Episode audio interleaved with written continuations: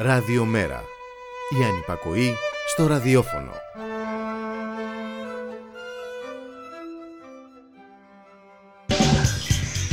Μεταβάσεις. Η εκπομπή κίνησης ιδεών του Κέντρου Μετακαπιταλιστικού Πολιτισμού.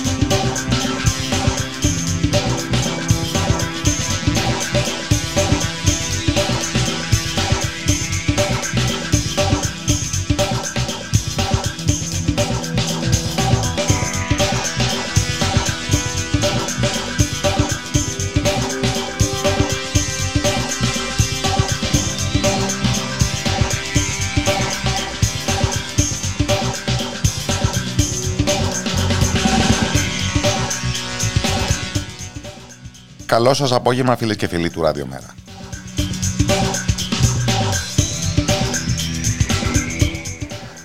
Κώστας Ράπτης στα μικρόφωνα, Γιώργος Νομικός στη ρύθμιση του ήχου. Όπως κάθε Τετάρτη τέτοια ώρα για την εκπομπή κίνησης ιδεών του Κέντρου Μετακαπιταλιστικού Πολιτισμού Μεταβάσεις. ενενήντα δευτερόλεπτα, ενάμιση λεπτό πριν τα μεσάνυχτα.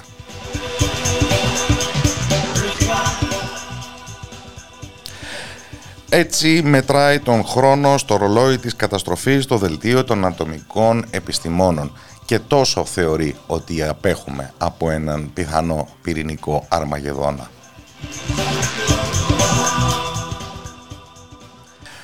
Παλιότερα, σε εποχές που θα μπορούσαμε να τις αποκαλέσουμε και εποχές σταθερότητας, η ανθρωπότητα βρισκόταν στο παραπέντε, στο παραδέκα. Και όχι μόλις ενάμιση λεπτό, όπως τόσο το εκτιμά τώρα το δελτίο των ατομικών επιστημόνων με βάση τη συσσόρευση των γεωπολιτικών εντάσεων. Και δεν είναι παράλογο αν σκεφτεί κανείς ότι σε μια στιγμή αβάσταχτης ελαφρότητας η εκ των πρασίνων προερχόμενη Γερμανίδα Υπουργός Εξωτερικών Αναλένα Μπέρμποκ δήλωσε ενώπιον του Συμβουλίου της Ευρώπης ότι βρισκόμαστε σε πόλεμο με τη Γερμανία. Και πράγματι, γερμανικά άρματα μάχης Leopard δύο, έστω και δεκατέσσερα τον αριθμό, θα πατήσουν για πρώτη φορά το έδαφος της πρώην Σοβιετικής Ένωσης.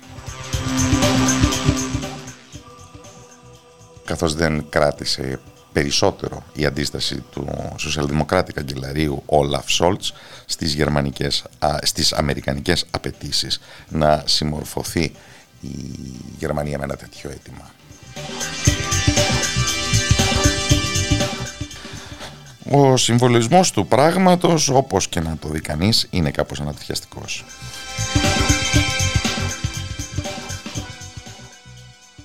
Εξίσου και η αβάσταχτη ελαφρότητα, επιμένω στην έκφραση.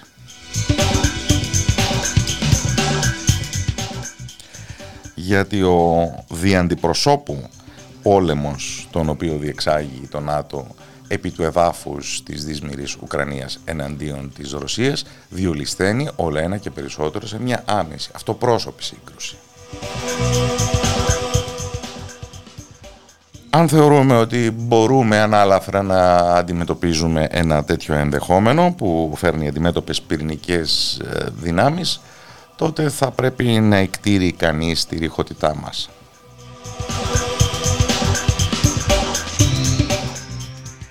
Θα μου πείτε, δεν τα βλέπουμε μέρες που είναι και σε εμάς τι είδους πολιτικό προσωπικό είναι αυτό που διαχειρίζεται τις τύχες μας.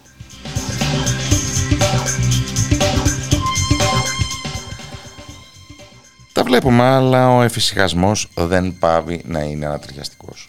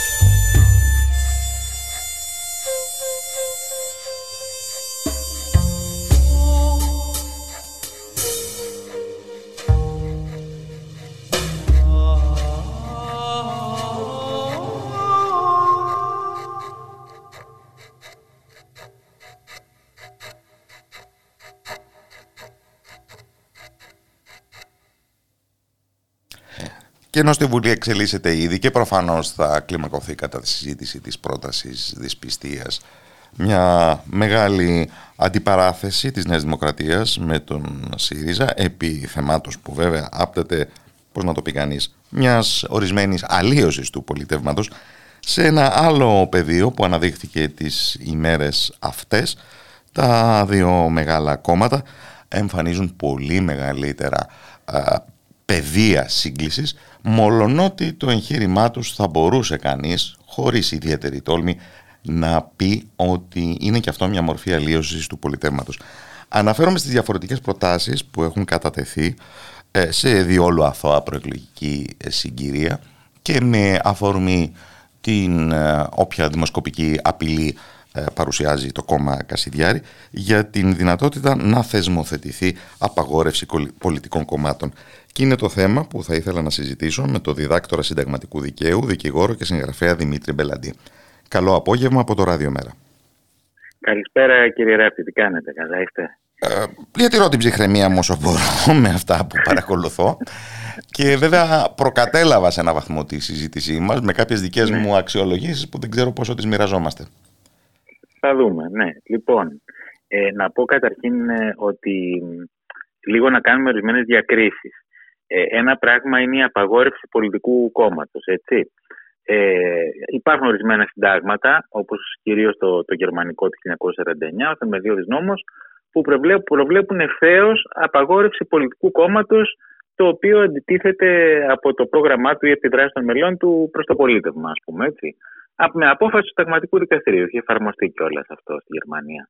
Λοιπόν, αυτή είναι η μία μορφή. Ε, υπάρχουν τώρα οι άλλες μορφές που δεν είναι απαγόρευση πολιτικού κόμματος, διότι στην Ελλάδα, όπως ξέρετε και ξέρουμε, δεν, δεν υφίσταται πρόβλεψη στο Σύνταγμα που να, που να καθιστά δυνατή την απαγόρευση πολιτικού κόμματος. Και μάλιστα αυτό ήταν μια απόφαση της πέμπτης Αναθεωρητικής Βουλής το χίλια εννιακόσια εβδομήντα πέντε, γιατί υπήρχε σχετική πρόταση στο, σχέδιο, στο κυβερνητικό σχέδιο συντάγματος, η οποία μετά την έντονη πίεση της αντιπολίτευσης ε, ε, έφυγε, εξαλείφθηκε. Άρα στο σημερινό Σύνταγμα δεν προβλέπεται απαγόρευση πολιτικού κόμματος, ρητά, έτσι. Πάμε λοιπόν τώρα στις άλλες δυνατότητες που δεν είναι ακριβώς απαγόρευση πολιτικού κόμματος, που έχει να κάνει με την ίδρυση ή με την κάθοδο σε εκλογές πολιτικού κόμματος, έτσι.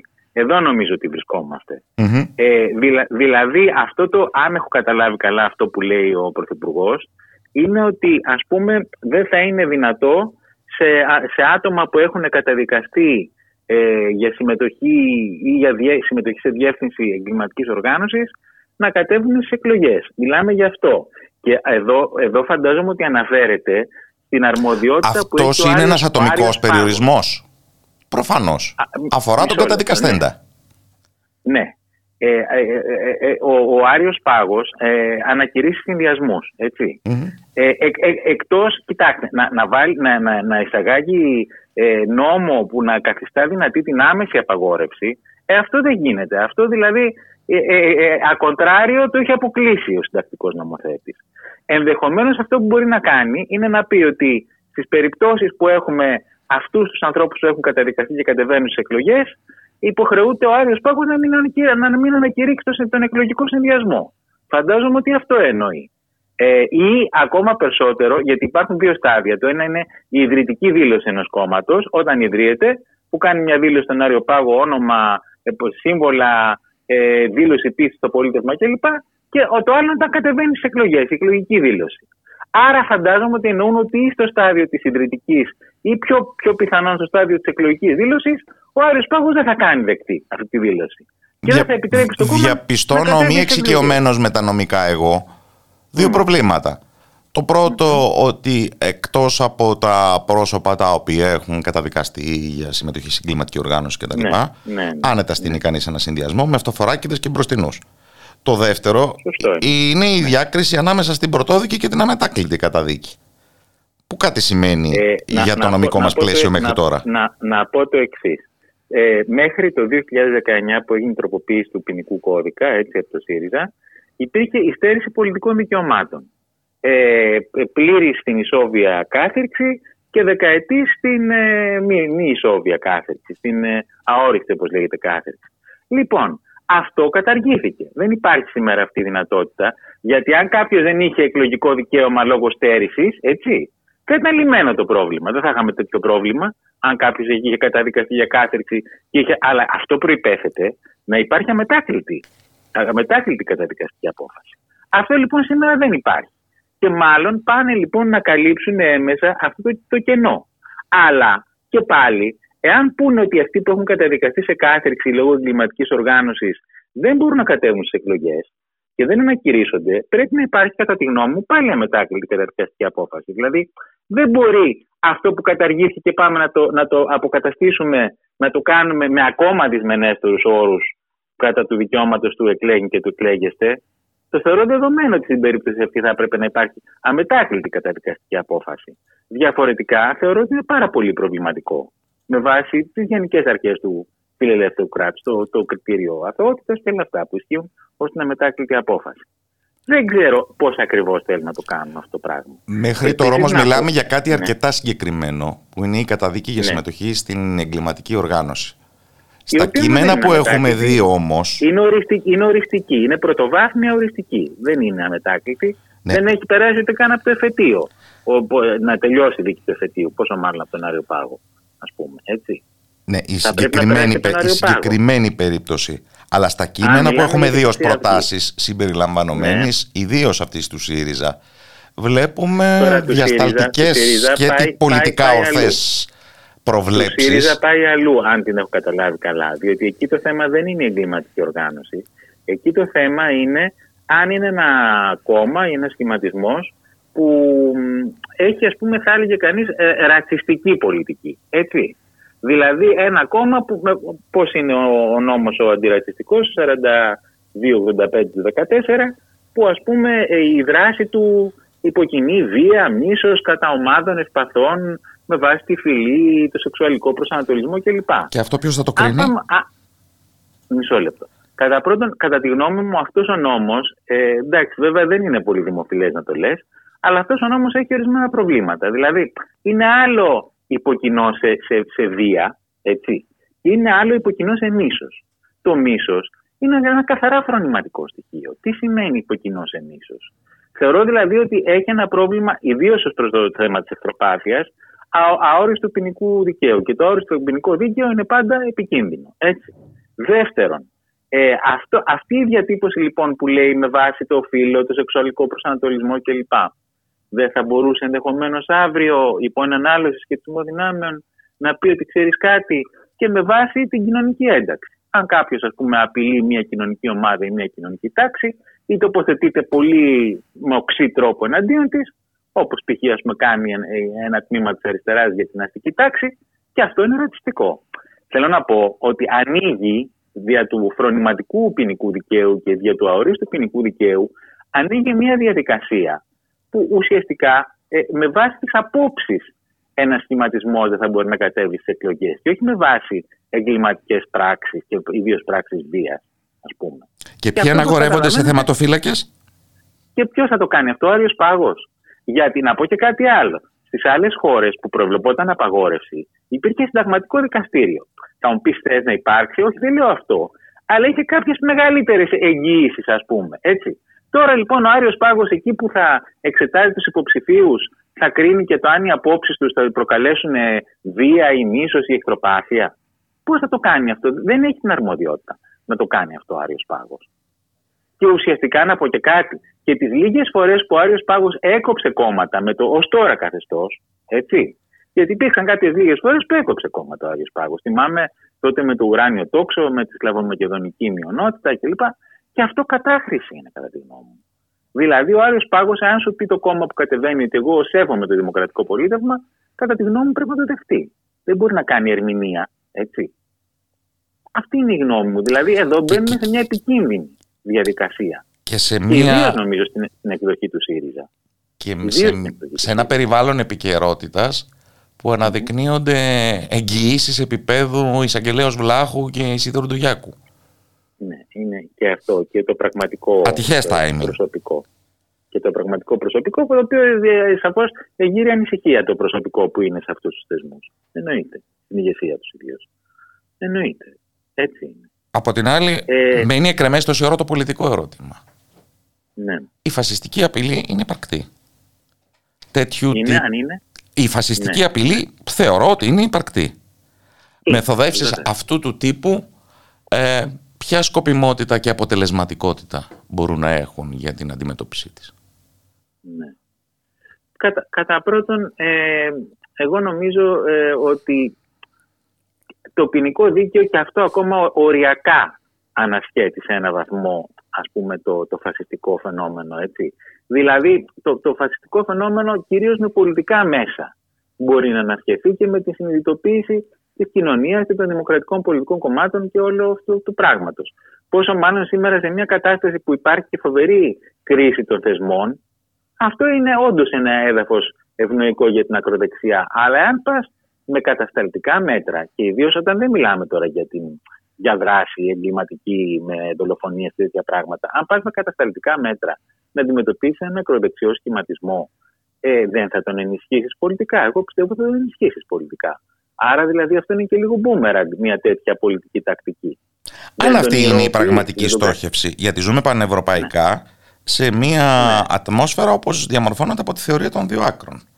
Σε πολλά κράτη-μέλη της Ευρωπαϊκής Ένωσης, τα κομμουνιστικά κόμματα είναι απαγορευμένα. Θυμά, θυμ, θυμάμαι, θυμάμαι ότι όταν ξεκίνησε η συζήτηση για την απαγόρευση της Αυγής, ήμουν σε μια συζήτηση και έλεγα ότι πρέπει, ας πούμε, να, να προσπαθήσουμε να μην ανοίξουμε πολύ τους ασκούς του αιώλου, διότι θα υπάρχουν και η, και, και η αριστερά μπορεί να καταστεί θύμα. Και μου είχαν πει, όχι, αυτό δεν μπορεί να συμβεί σήμερα, δεν μπορεί η αριστερά να ποινικοποιηθεί. Λοιπόν, έχουμε τώρα στην Ανατολική Ευρώπη την Τσεχοσλοβακία, την Πολωνία, την Ουκρανία, που είναι και στο πόλεμο, εντάξει. Λοιπόν, έχουμε μια σειρά χώρες όπου τα κομμουνιστικά κόμματα είναι παράνομα.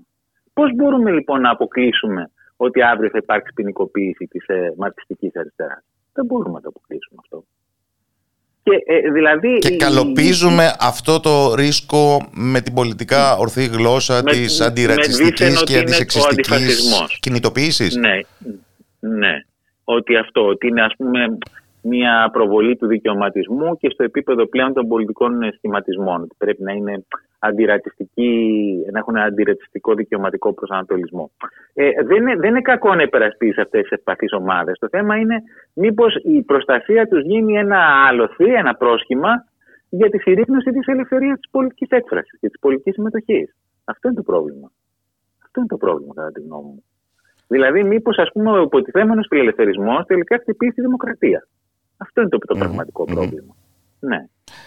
Αναφερθήκαμε... Και μάλιστα ε, μου, μου, έκανε την, μου έκανε εντύπωση τον οποίο των αν, ε, ανεξαρτήτως πολιτικών συμπαθειών ή αντιπαθειών, τον θεωρώ πολύ σημαντικό συνάδελφο, ας πούμε, συνταγματολόγο, τον κύριο Βενιζέλο, ο οποίος αναφέρθηκε πάλι σε μια παλιά θαμένη στην, στην συζήτηση του συνταγματικού δικαίου έννοια, την έννοια της μαχόμενης δημοκρατίας.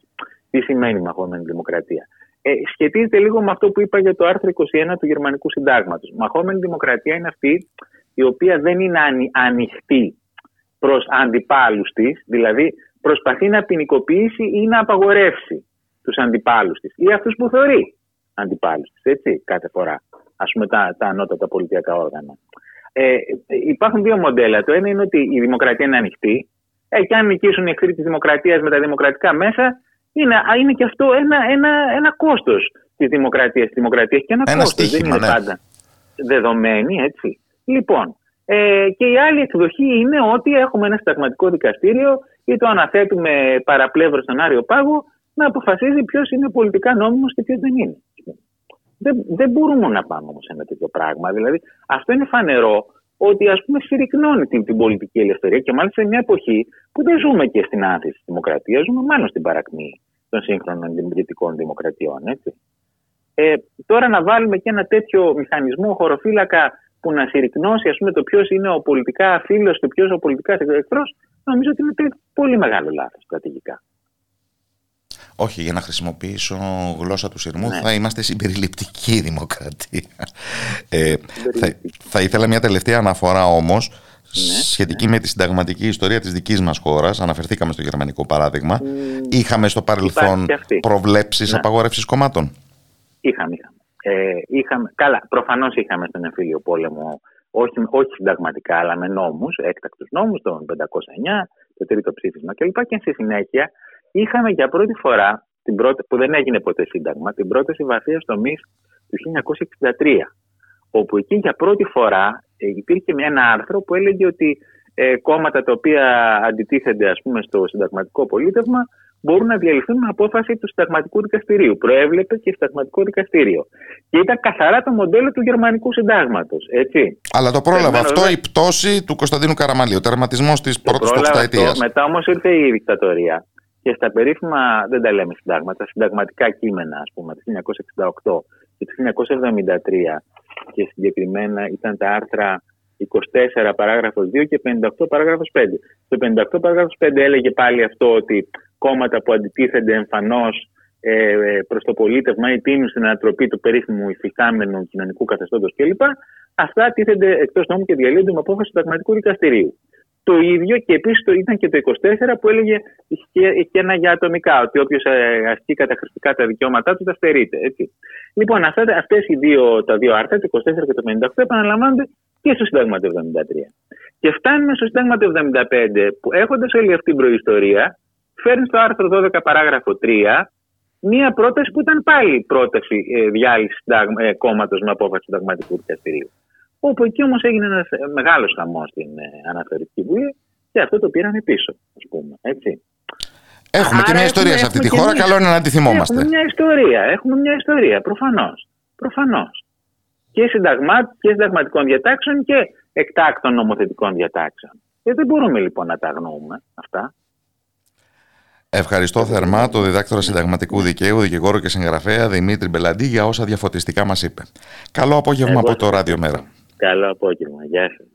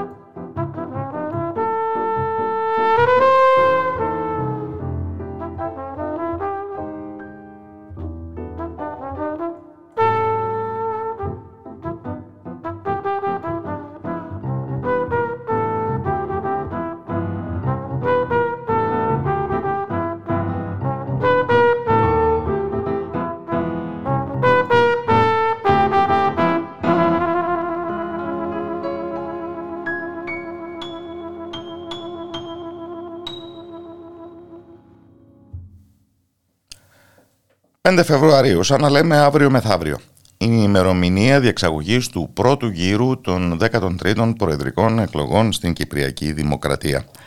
Και αναρωτιέμαι πόσο προσοχή δίνουμε σε αυτό το γεγονός, σε μια συγκυρία κατά την οποία εντυπωσιάζει η δεξιά, κεντροδεξιά, πώς να το πούμε, στροφή του κέντρου βάρους της δημόσιας ζωής της Κύπρου, αλλά και σε μια συγκυρία που η κυπριακή κοινωνία βάζει κάποια δικά της, δεν ξέρω κατά πόσον μπορούν να εκπληρωθούν, αιτήματα, στα οποία επίσης αξίζει να δώσουμε λίγη προσοχή. Είναι το θέμα που θα ήθελα να συζητήσω με τον εγκατεστημένο στην Κύπρο κύριο Γιάννη Ξύδη, μέλος της πολιτικής γραμματείας του ΜΕΡΑ είκοσι πέντε, υπεύθυνη μόνο για τον απόδημο ελληνισμό. Καλό απόγευμα από το Ραδιομέρα. Καλό απόγευμα και σε εσάς. Καλησπέρα. Τι κάνετε? Παρακολουθούμε τα κυπριακά πράγματα με ένα ενδιαφέρον που ίσως δεν θα το δικαιολογούσε η επιφάνεια των πραγμάτων, αφού υπάρχει ένα πανθομολογούμενο φαβορί και από την άλλη μεριά δύο άλλες ισχυρές υποψηφιότητες, αυτές θα ξεχωρίσουν από το σύνολο, που όλες μαζί τις τοποθετούμε από το κέντρο του πολιτικού φάσματος και δεξιότερα. Πώς φτάσαμε ως εκεί?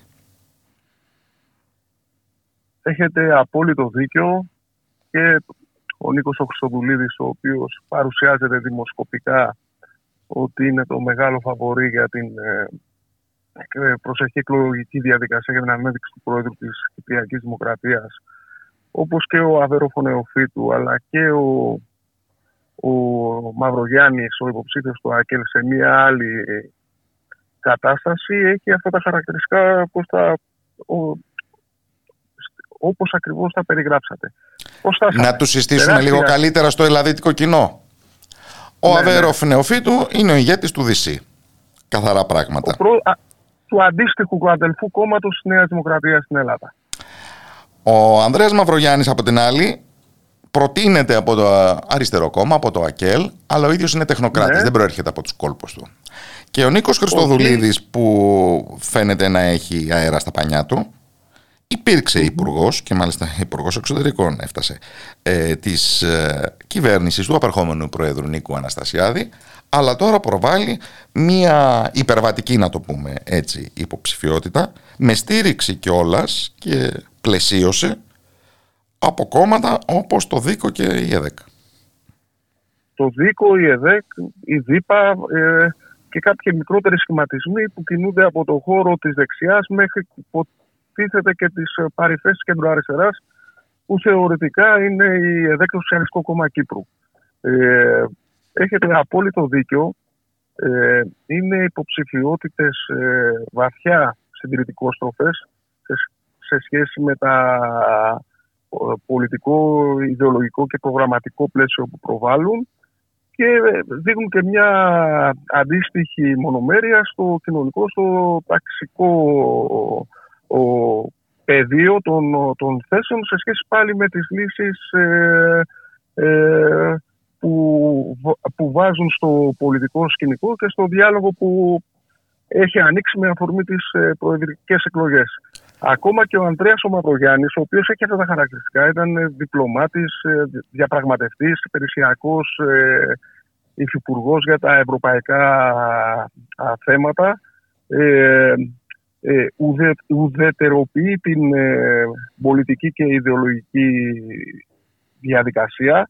Ο ίδιος είχε δηλώσει κατά επανάληψη ότι δεν έχει καμία σχέση ούτε οργανική ούτε πολιτική με το ΑΚΕΛ, την ιδεολογία του και τον κόσμο του, και απλά αυτό που προτείνει ε, είναι μια καλύτερη, ε, ε, ε, πιο έντιμη, πιο εξυγχρονιστική ε, διακυριστική προσέγγιση στη, στο, στη, στο αν εκλεγεί πρόεδρος της Δημοκρατίας. Αναρωτιέμαι πως το ΑΚΕΛ έφτασε να πετάει πετσέτα κατά το κοινώς λεγόμενο πριν καν φτάσει στην κάλπη.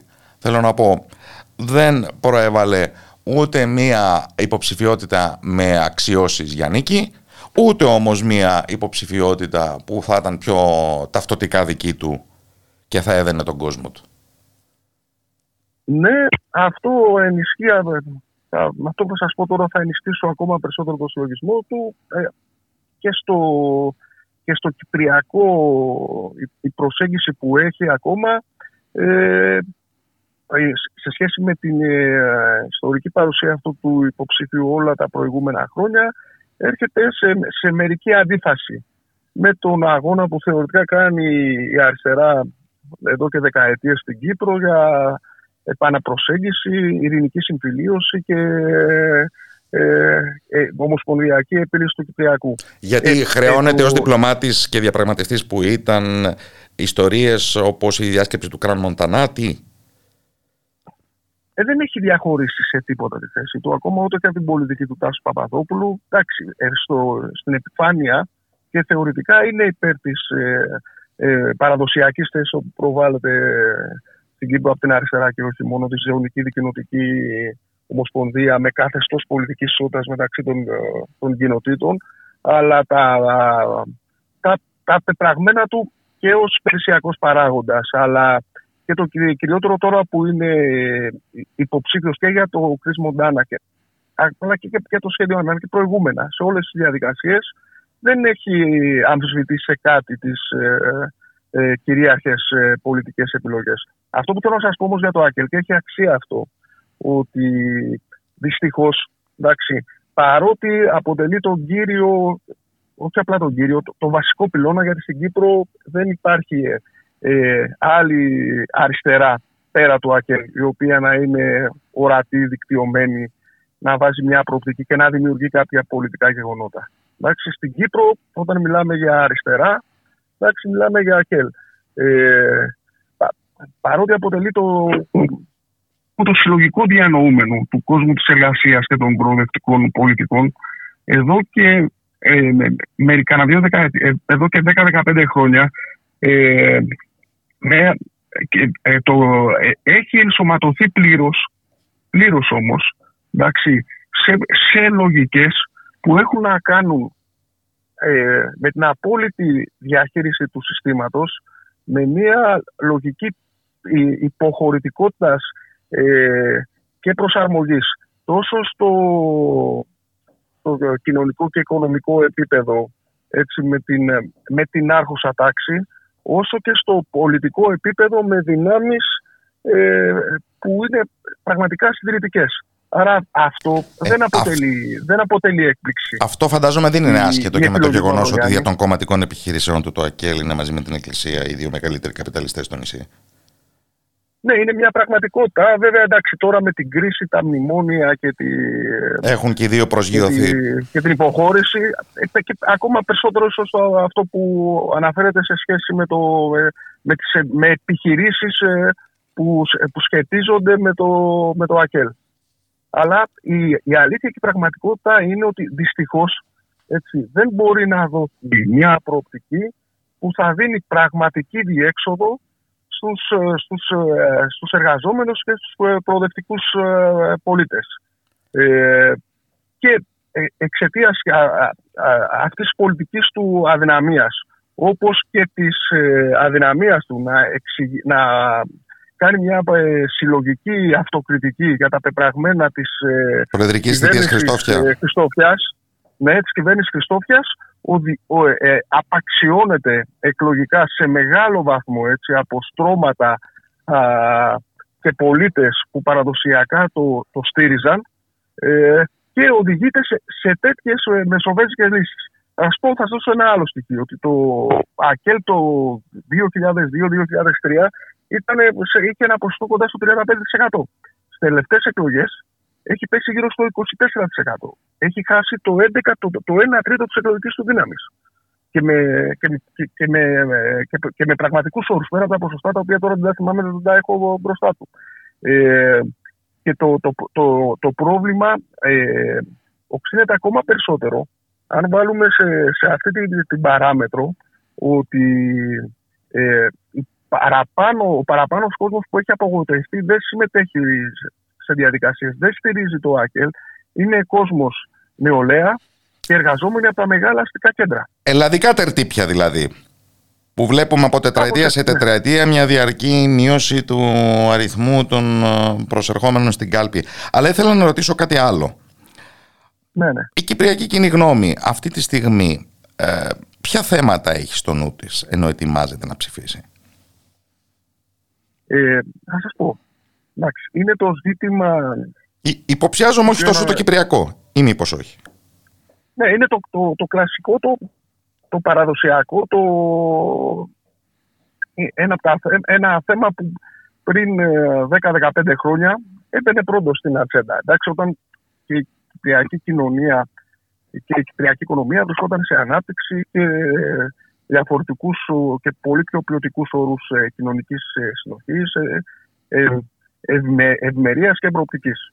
Εντάξει, το κυπριακό παραμένει στην πολιτική ατζέντα, αλλά πια δεν είναι το πρώτο θέμα. Οι Κύπροι δεν θα ψηφίσουν, η πλειοψηφία δεν θα ψηφίσει. Αυτή είναι η δικιά μου εκτίμηση με βάση το κυπριακό. Έτσι. Είναι, πενήντα χρόνια είναι πολλά. Και, ε, ε, η, η καθημερινότητα διαμορφώνεται, άρα και οι, οι ανάγκες των ανθρώπων διαμορφώνονται, διαμορφώνουν και ένα τελείως διαφορετικό πλαίσιο. Mm-hmm. Θα καθορίσει, την, αυτή είναι η δικιά μου εκτίμηση, την, την ατζέντα και την επιλογή σε αυτή. Οπότε τι θα την καθορίσει? Έχει, ε, η, η, το πιο βασικό για μένα θα είναι η, στοιχείο θα είναι η οικονομία. Η οικονομία, με, με, με, η, οικονομία η διαφθορά, ε, η έλλειψη προοπτικής, ε, η κοινωνική και εργασιακή ανασφάλεια, ε, τα προβλήματα που έχουν να κάνουν, γιατί και στην Κύπρο έχουμε προβλήματα κυλότροπα με το θέμα της στέγης. Στην Κύπρο ε, γίνονται εκποίησεις. Ε, και στην Κύπρο χάνουν άνθρωποι τα σπίτια τους επειδή καθυστερούν δύο-τρεις δόσεις. Επειδή μνημόνιο πέρασε και η Κύπρος. Ακριβώς, ναι, ναι, ναι, ναι, με το... Και, και δέχεται και τις άλλες πιέσεις ως τουριστικός προορισμός. Μπράβο. Και μάλιστα στην Κύπρο το χρέος, το ιδιωτικό, έχω την εντύπωση και την εκτίμηση ότι είναι μεγαλύτερο σε σχέση με την Ελλάδα. Και αυτό το ιδιωτικό χρέος το μικρό. Και αυτό γιατί? Γιατί επειδή τα πριν, μέχρι και πριν δέκα με δεκαπέντε χρόνια υπήρχαν καλύτερες. Εγώ εδώ στην Κύπρο εδώ και είκοσι χρόνια, αλλά εντάξει, πηγαίνω έρχομαι. Η Κύπρος είναι κοντά, είμαι Αθηναίος, πηγαίνω έρχομαι. Έχω, έχω σχέση και γνώση και των δύο πραγματικότητων, έτσι, των ομοιοτήτων και των διαφορών. Δηλαδή στην Κύπρο υπήρχε καλύτερο επίπεδο ε, ε, βιωτικό. Ναι, και διαβίωσης ακριβώς. Ο, ο κόσμος που μέχρι και πριν δέκα με δεκαπέντε χρόνια ξανοιγόταν περισσότερο από ό,τι στην Ελλάδα. Και οι τράπεζες, επειδή ένας από τους πυλώνες κυπριακής ανάπτυξης ήταν οι τράπεζες, δεν είναι ακόμα πιο εύκολα δάνεια με ακόμα λιγότερους όρους. Εντάξει. Μετά ήρθαν τα, τα μνημόνια, τα κουρέματα, έπεσε ο διακόπτης. Έτσι, με, με φυσική συνέπεια ο κόσμος, εντάξει, η, η, η πλειοψηφία του κόσμου, ειδικά στον ιδιωτικό τομέα, βρέθηκε από μια τελείως ε, διαφορετική πραγματικότητα σε μια άλλη και να μην μπορεί να ξεπληρώσει αυτά για τα οποία είχε υπογράψει. Αν αυτά νοιάζουν και... όμως τον πολύ κόσμο στην Κύπρο, ναι, ναι. Γιατί εισπράττει εκλογικό ρεύμα ο κύριος Χριστοδουλίδης? Ε, τι, ε... τι φέρνει, ας πούμε, στην προεκλογική διαμάχη που τον κάνει ελκυστικό? Ε, εντάξει, ε, πρέπει να βάλετε στην εξίσωση ότι η Κύπρος είναι μια κοινωνία, ένα κράτος με οκτακόσιες χιλιάδες ψηφοφόρους, ε, παραδοσιακά και λόγω του εθνικού προβλήματος η, η, η αντίληψη, η κοσμοθεωρία της ε, κοινωνικής πλειονότητας ήταν πολύ πιο συντηρητική από ό,τι, ας πούμε, η αντίστοιχη ελλαδική. Και έγινε ε, ακόμα πιο συντηρητική παραδοσιακά τα τελευταία χρόνια. Βέβαια, βέβαια. Παραδοσιακά ο κόσμος ε, και από την εποχή του Μακάριου αναζητούσε μεσίες, ηγέτες, πρότυπα θα μπορούσαν να του λύσουν όλα τα προβλήματα. Ο δρόμος της ε, ιδιώτευσης και της ε, προσωπικής επιλογής ήταν ακόμα πιο έντονος ε, από ό,τι στην Αθήνα. Ε, τα κινήματα ακόμα μικρότερα, αλλά εμένα δεν μου κάνει και, η, η αριστερά, και μια αριστερά που δεν μπορούσε να απαντήσει. Και εν προκειμένου καταλαβαίνω καλά ότι διωγγώνεται η αγανάκτηση με την κουμπαροκρατία, όπως το λένε. Με την Μπράβο. έντονη διαπλοκή Μπράβο. σε έναν τόσο μικρό τόπο. Οπότε μια υπερβατική, όπως παρουσιάζεται, υποψηφιότητα του κυρίου Χριστοδουλίδη έχει να εισπράττει από αυτό. Ακριβώς. Ακριβώς. Βάλατε και το ζήτημα της διαπλοκής. Έτσι, της διαπλοκής του πολιτικού, του εκκλησιαστικού, του οικονομικού, του τραπεζικού παράγοντα στο, στον τρόπο με τον οποίο διαχειρίστηκαν έτσι, τα... τα, τα στις μεγάλες ατζέντες της κυπριακής οικονομίας, που είχε να κάνει με το με developers, που είχε να κάνει με το, τα διαβατήρια, που είχε να κάνει με τις offshore και τις φορολογικές υπηρεσίες. Εντάξει, όλα αυτά με τον τρόπο με τον οποίο έγιναν, με τις υπερβολές, οδήγησαν σε μια με, μεγάλη με, κατάρρευση όλων αυτών των δεδομένων. Ο, Χρυσοδουλ, ο Χρυσοδουλίδης παρουσιάζει και καλλιεργήσει ένα προφίλ ότι είναι ένας έντιμος πολιτικός, ότι έχει εντάξει ένα πιο ανθρώπινο λόγο έξω από, το, από τα παραδοσιακά πλαίσια που βάζουν τα κόμματα. Άρα στη βάση αυτή, καταλάβες, καλεί τον κόσμο να μπει σε μια διαδικασία στήριξης. Εγώ θα έλεγα ότι, για να, ότι είναι, θα τον προσομοιάζω με τον σημερινό πρόεδρο της Γαλλίας, ε, με το, ναι. Ένα πιο απλοϊκό όμως κυπριακό τρόπο και ίσως σε μια ακόμα με, μεγαλύτερη συντηρητική στροφή. Τελευταία ερώτηση, ε, εν συντομία, η ακροδεξιά πώς τα πάει? Ναι, η, η ακροδεξιά στην Κύπρο εκπροσωπείται μέσα από ένα πολιτικό σχηματισμό που λέγεται ΕΛΑΜ. Αδελφός σχηματισμός της Χρυσής Αυγής. Ναι, και τα, τα ιδρυτικά της τελέχη, ένας εκ των οποίων και από τον πρόεδρό της, προέρχονται και από τη Χρυσή Αυγή στην, στην Ελλάδα. Υπήρξαν και στελέχη και μέλη της Χρυσής Αυγής την περίοδο που σπουδάζανε, που ήσαν στην Αθήνα. Ε, είναι, είναι, σε, αυτός ισχύει σε, σε απόλυτο βαθμό και το ξέρουν όλοι. Ε, η Χρυσή Αυγή, η, το ΕΛΑΜ, το αντίστοιχο, το αδελφάκι της Χρυσής Αυγής στην Κύπρο, είναι σε ποσοστά γύρω στο σταθερά τα τελευταία χρόνια από πέντε μέχρι και επτά τοις εκατό. Είναι η τέταρτη δύναμη, τρίτη με τέταρτη δύναμη του, στο, στο εκλογικό στερέωμα εδώ πέρα. Να το συγκρατήσουμε και αυτό. Και οι λόγοι, οι λόγοι έχουν να κάνουν με όλα όσα προείπαμε. Εντάξει. Υπήρχε βέβαια στην Κύπρο, υπήρχε και το ιδεολογικό υπόβαθρο του εοκαβιτισμού. Ε, ακριβώς, της παράδοσης του Γρίβα, το οποίο βέβαια γιγαντώθηκε όπως γίνεται κλασικά με όλα αυτά τα, τα ακροδεξιά κινήματα πάνω στη, στην κρίση του, του συστήματος, στη, στη φτωχο, στην περαιτέρω φτωχοποίηση, στην ανεργία, στην απογοήτευση και στην απόγνωση λαϊκού κόσμου. Ευχαριστώ θερμά τον Γιάννη Ξύδη, μέλος της πολιτικής γραμματείας του ΜΕΡΑ είκοσι πέντε, υπεύθυνο για τον απόδημο ελληνισμό. Καλό απόγευμα στην Κύπρο από το Ραδιομέρα. Εγώ σας ευχαριστώ και να σας πω κάτι τελευταίο. Ε, αύριο στην Κύπρο, μετά από πολλά χρόνια, θα βγούμε σε απεργία για εργασιακά θέματα. Καλή επιτυχία λοιπόν στους απεργούς. Να, να είστε καλά. Καληνύχτα σε εσάς. Γεια σας.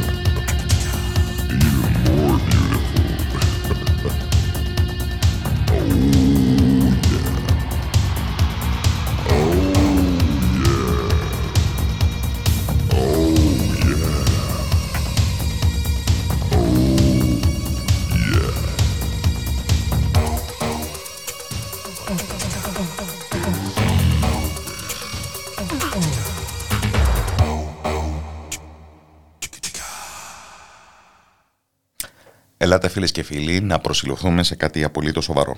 Την έννοια του γελίου.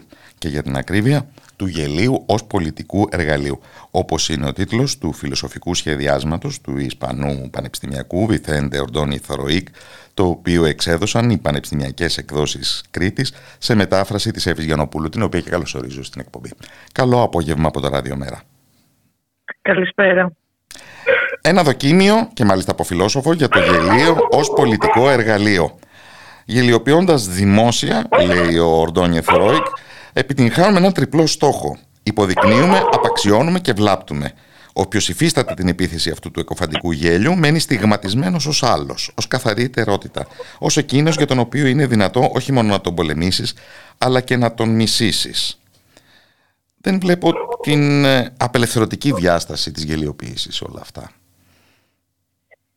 Ε, η αλήθεια είναι ότι το, ο άξονας του βιβλίου ε, εξετάζει το γελίο κυρίως από μια σκοπιά της γελιοποίησης που γίνεται από την εξουσία ή από τη μάζα, πολύ συχνά αναφέρεται σε αυτό, σε ανθρώπους που είναι διαφορετικοί. Είναι δηλαδή λίγο μια εκδοχή, ας πούμε, ένας λόγος που ακουμπάει σε αυτό που λέμε political correct σήμερα.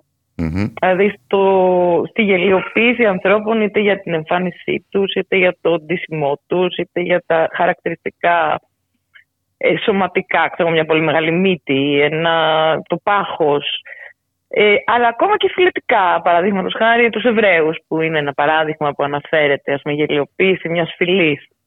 Αλλά αυτό του τύπου η γελιοποίηση στις μέρες μας, αν εξαιρέσουμε τους κύκλους της alt-right, δεν είναι και πολύ του σειρμού. Υπάρχει μια αυτοσυγκράτηση. Υπάρχει, ναι. Φαντάζομαι ότι το, το δοκίμενο είναι λίγο παλιότερο. Ίσως δεν να πω, δεν είναι όταν αυτό αρχίζει να διαφαίνεται το, το κύμα της αυτοσυγκράτησης, για να πούμε κάτι αντιφατικό εν της όρης.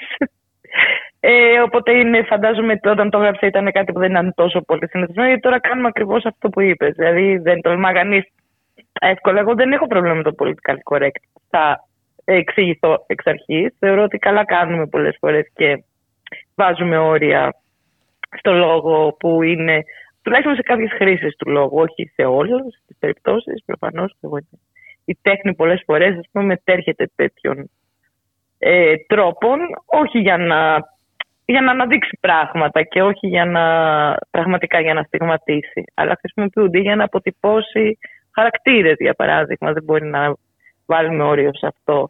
Αλλά το βασικότερο, νομίζω, στο βιβλίο είναι αυτού του τύπου η προσέγγιση του γελίου. Δηλαδή το γελίο ως κάτι που μπορεί να πληγώσει είτε μια ομάδα ανθρώπων, αλλά είτε και ένα μεμονωμένο άτομο.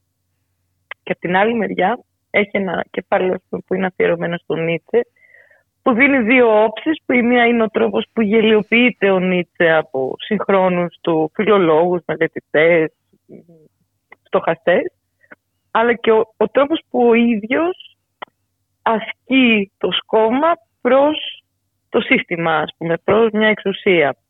Στην πρώτη Λύτε βλέπουμε μια περίπτωση αποδιοπόμπησης. Ναι, στην δεύτερη ακριβώς. Όμως έχουμε μια άμυνα πιο ενδιαφέρουσα και περίπλοκη. Κατ' εμέ και πάλι αρκετά σε ένα, πώς να το πω λίγο, σε ένα ρομαντικό κόντεξτ, ε, τέλος πάντων. Δηλαδή ότι ο ξεχωριστός ένας μόνος αδούλωτος νους που και υφίσταται τη γελιοποίηση και μπορεί να την ασκήσει, γιατί διαθέτει αυτή την, την τόλμη, ας πούμε, ή την ικανότητα. Νομίζω, ας πούμε, το διαφεύγει τελείως ένα πράγμα που γνωρίζουμε ότι και έχει, συνέβαινε ανέκαθεν, ας πούμε, που είναι το, το λαϊκό σκόμμα. Ο τρόπος που οι, οι πολλοί γελιοποιούν την εξουσία, τους βασιλιάδες, τις κυβερνήσεις, τους, τους ισχυρούς, τέλος πάντων. Αυτό δεν εμφανίζεται ποτέ, που είναι ένα πολύ υγιές, θα λέγαμε, μια πολύ υγιής άμυνα των πολλών εναντί στους λίγους. Ναι, εδώ θα χρειαζόταν ίσως μια γερία ένεση από τον Μιχαήλ Μπαχτίν και τα όσα έγραψε για το καρναβαλικό στοιχείο. Ακριβώς, ακριβώς, ακριβώς, ναι. Και νομίζω ότι μετά αυτό θα μπορούσε να μας πάει και σε μια άλλη διάσταση, που είναι η χρήση του γελίου ε, εν πλήρη συνειδήση ως πολιτικού εργαλείου εντυπωσιασμού, πρόκλησης, ξεγωδέως.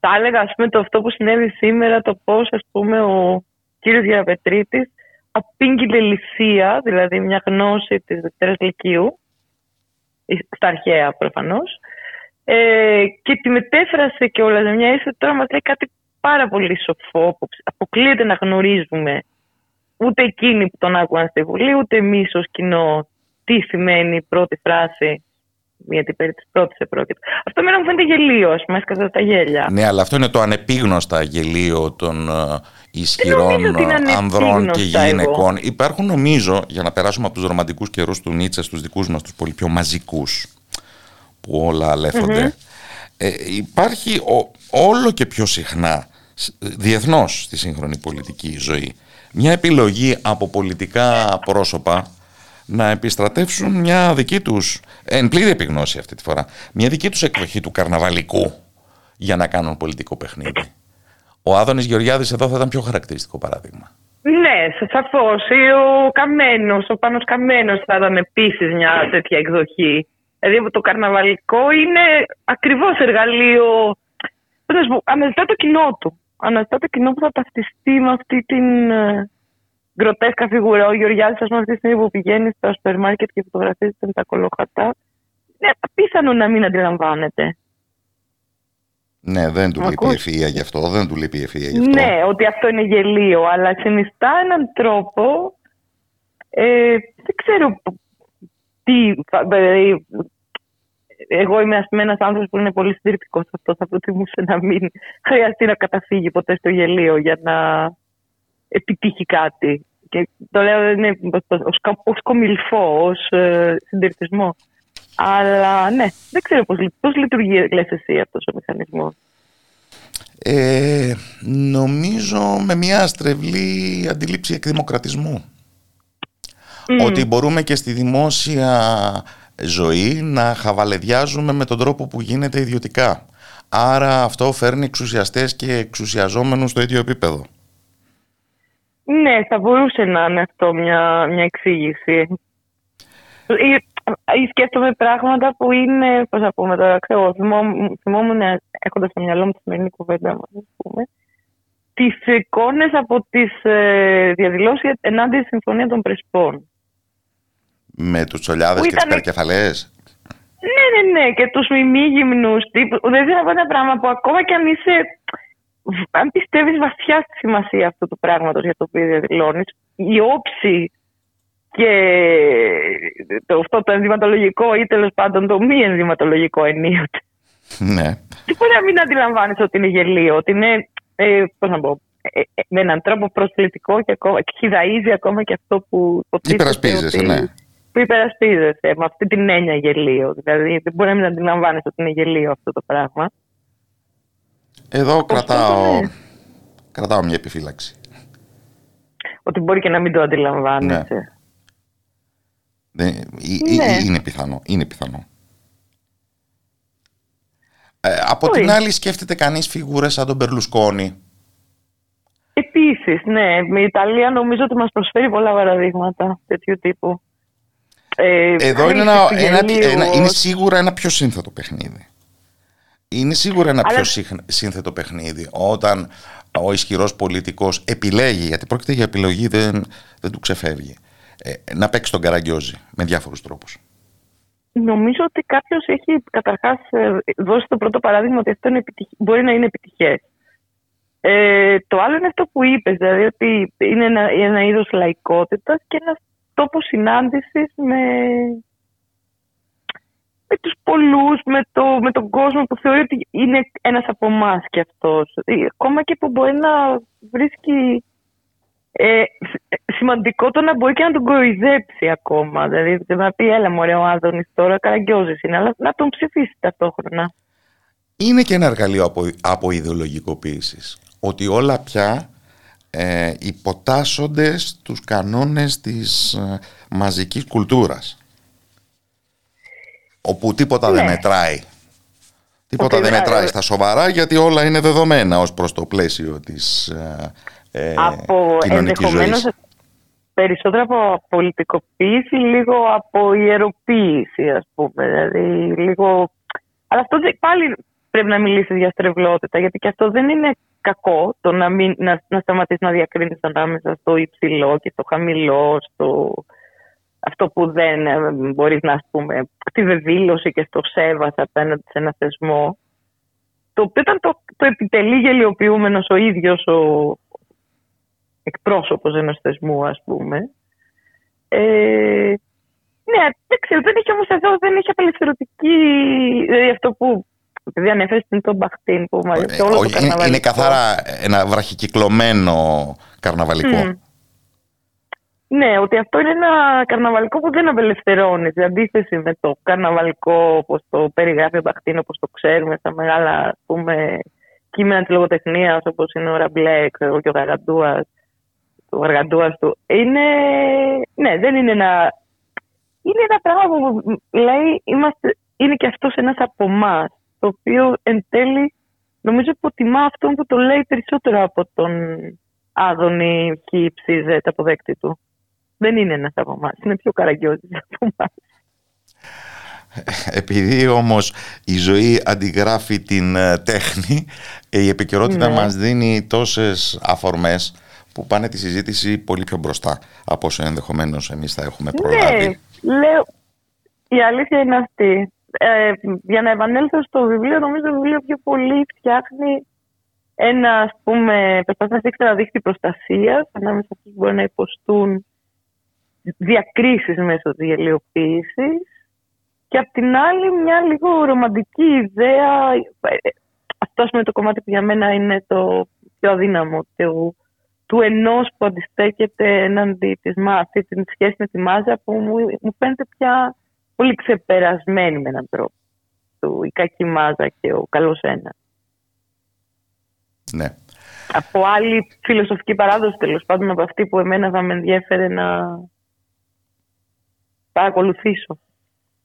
Είπαμε, με περιορισμούς αναγόμενους στη ρομαντική εποχή και σε μια έτσι, αρκετά mm. ατομοκεντρική θεώρηση των πραγμάτων. Ηρωική θα έλεγε κανείς, ναι. Ε, ναι, λέω ότι ενώ σε πρώτο επίπεδο... Του μοναχικού πρωταγωνιστή, ας πούμε. Ναι, ενώ σε, στο, στο ένα επίπεδο σου, σου μιλάει για, για ομάδες που υφίστανται, για εκείνον που είναι ξέρω, διαφορετικός, είτε κεντρικός, είτε με κάποιο τρόπο κάτι του λείπει ή κάτι του περισσεύει ανάλογα, ώστε να γίνεται αντικείμενο της χλέβη. Ε, θα μπορούσαμε αυτό να είναι ένα πράγμα που θα, θα το συζητάμε σοβαρά, αν συζητάγαμε για το bullying στο σχολείο, mm-hmm, για παράδειγμα. Mm-hmm. Ναι, βέβαια. Ε, θα, θα, θα του βρίσκαμε ένα πεδίο που θα θεωρούσαμε ότι μπορούμε να ταυτιστούμε με το βιβλίο και να πούμε ναι, πράγματι. Εκεί το, λέω, το, το, το, το σχολείο και τα παιδιά είναι τρομερά σκληρά, άρα μπορεί πράγματι να είναι πολύ τραυματική η γελιοποίηση. Εν, κάποιο άνθρωπο που με κάποιο τρόπο διαφέρει. Άρα εκεί θα είχε, νομίζω, είναι ενισχύει όλο αυτό που λέει. Και είναι σημαντικό, λέγεται. Λυπά στις σελίδες του βιβλίου. Ευχαριστώ θερμά τα την Έφη Γιαννοπούλου, μεταφράστρια του βιβλίου «Το γελίο ως πολιτικό εργαλείο» του Βιθέντε Ορντώνη Θοροϊκ από τις Πανεπιστημιακές Εκδόσεις Κρήτης. Καλό απόγευμα από το Ραδιομέρα. Yeah.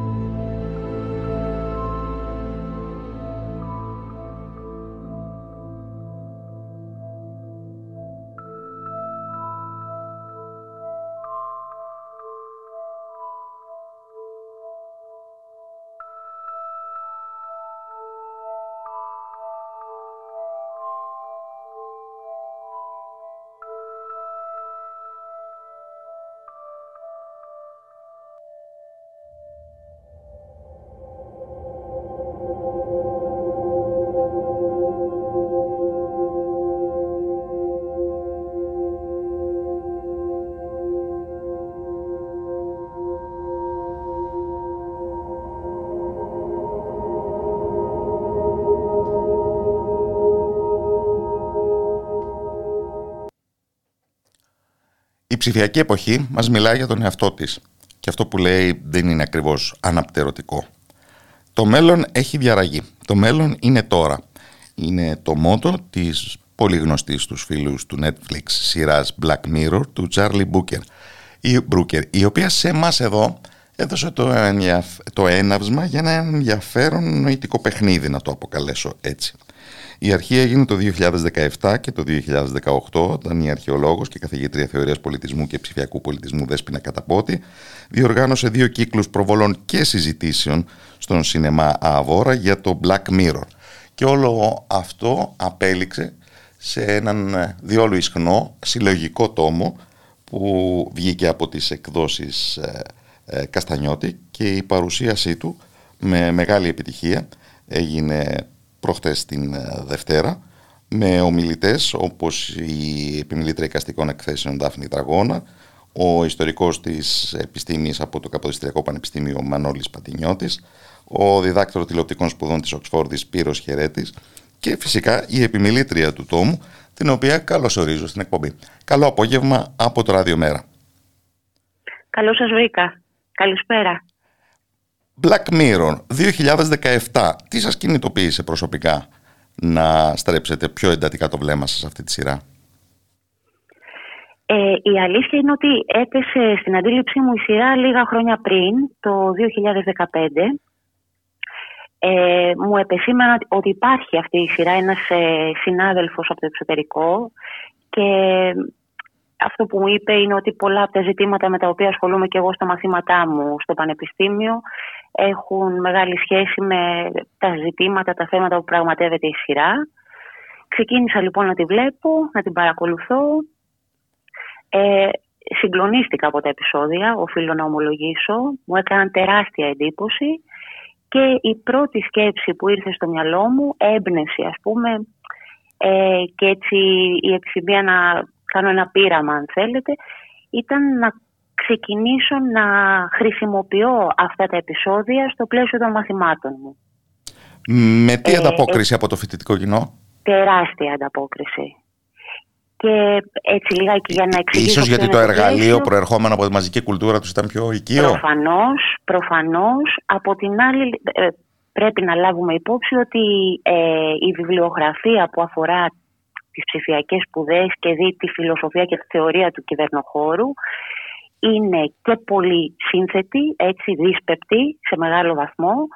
Ε, από την άλλη είναι κατά κύριο λόγο στα αγγλικά, Mm-hmm. ή εν πάση περιπτώσει σε άλλες γλώσσες. Επομένως, σε προπτυχιακό επίπεδο θα ήταν πολύ δύσκολο να καταφέρω να εισαγάγω τέτοιου τύπου βιβλιογραφία στα μαθήματα, ή εν πάση περιπτώσει για να το καταφέρω θα έπρεπε να αφιερώσω τουλάχιστον κάποια εξάμηνα μέχρι να φτάσουμε σε ένα σημείο να μπορέσουμε να κάνουμε μια ουσιαστική συζήτηση με τους φοιτητές.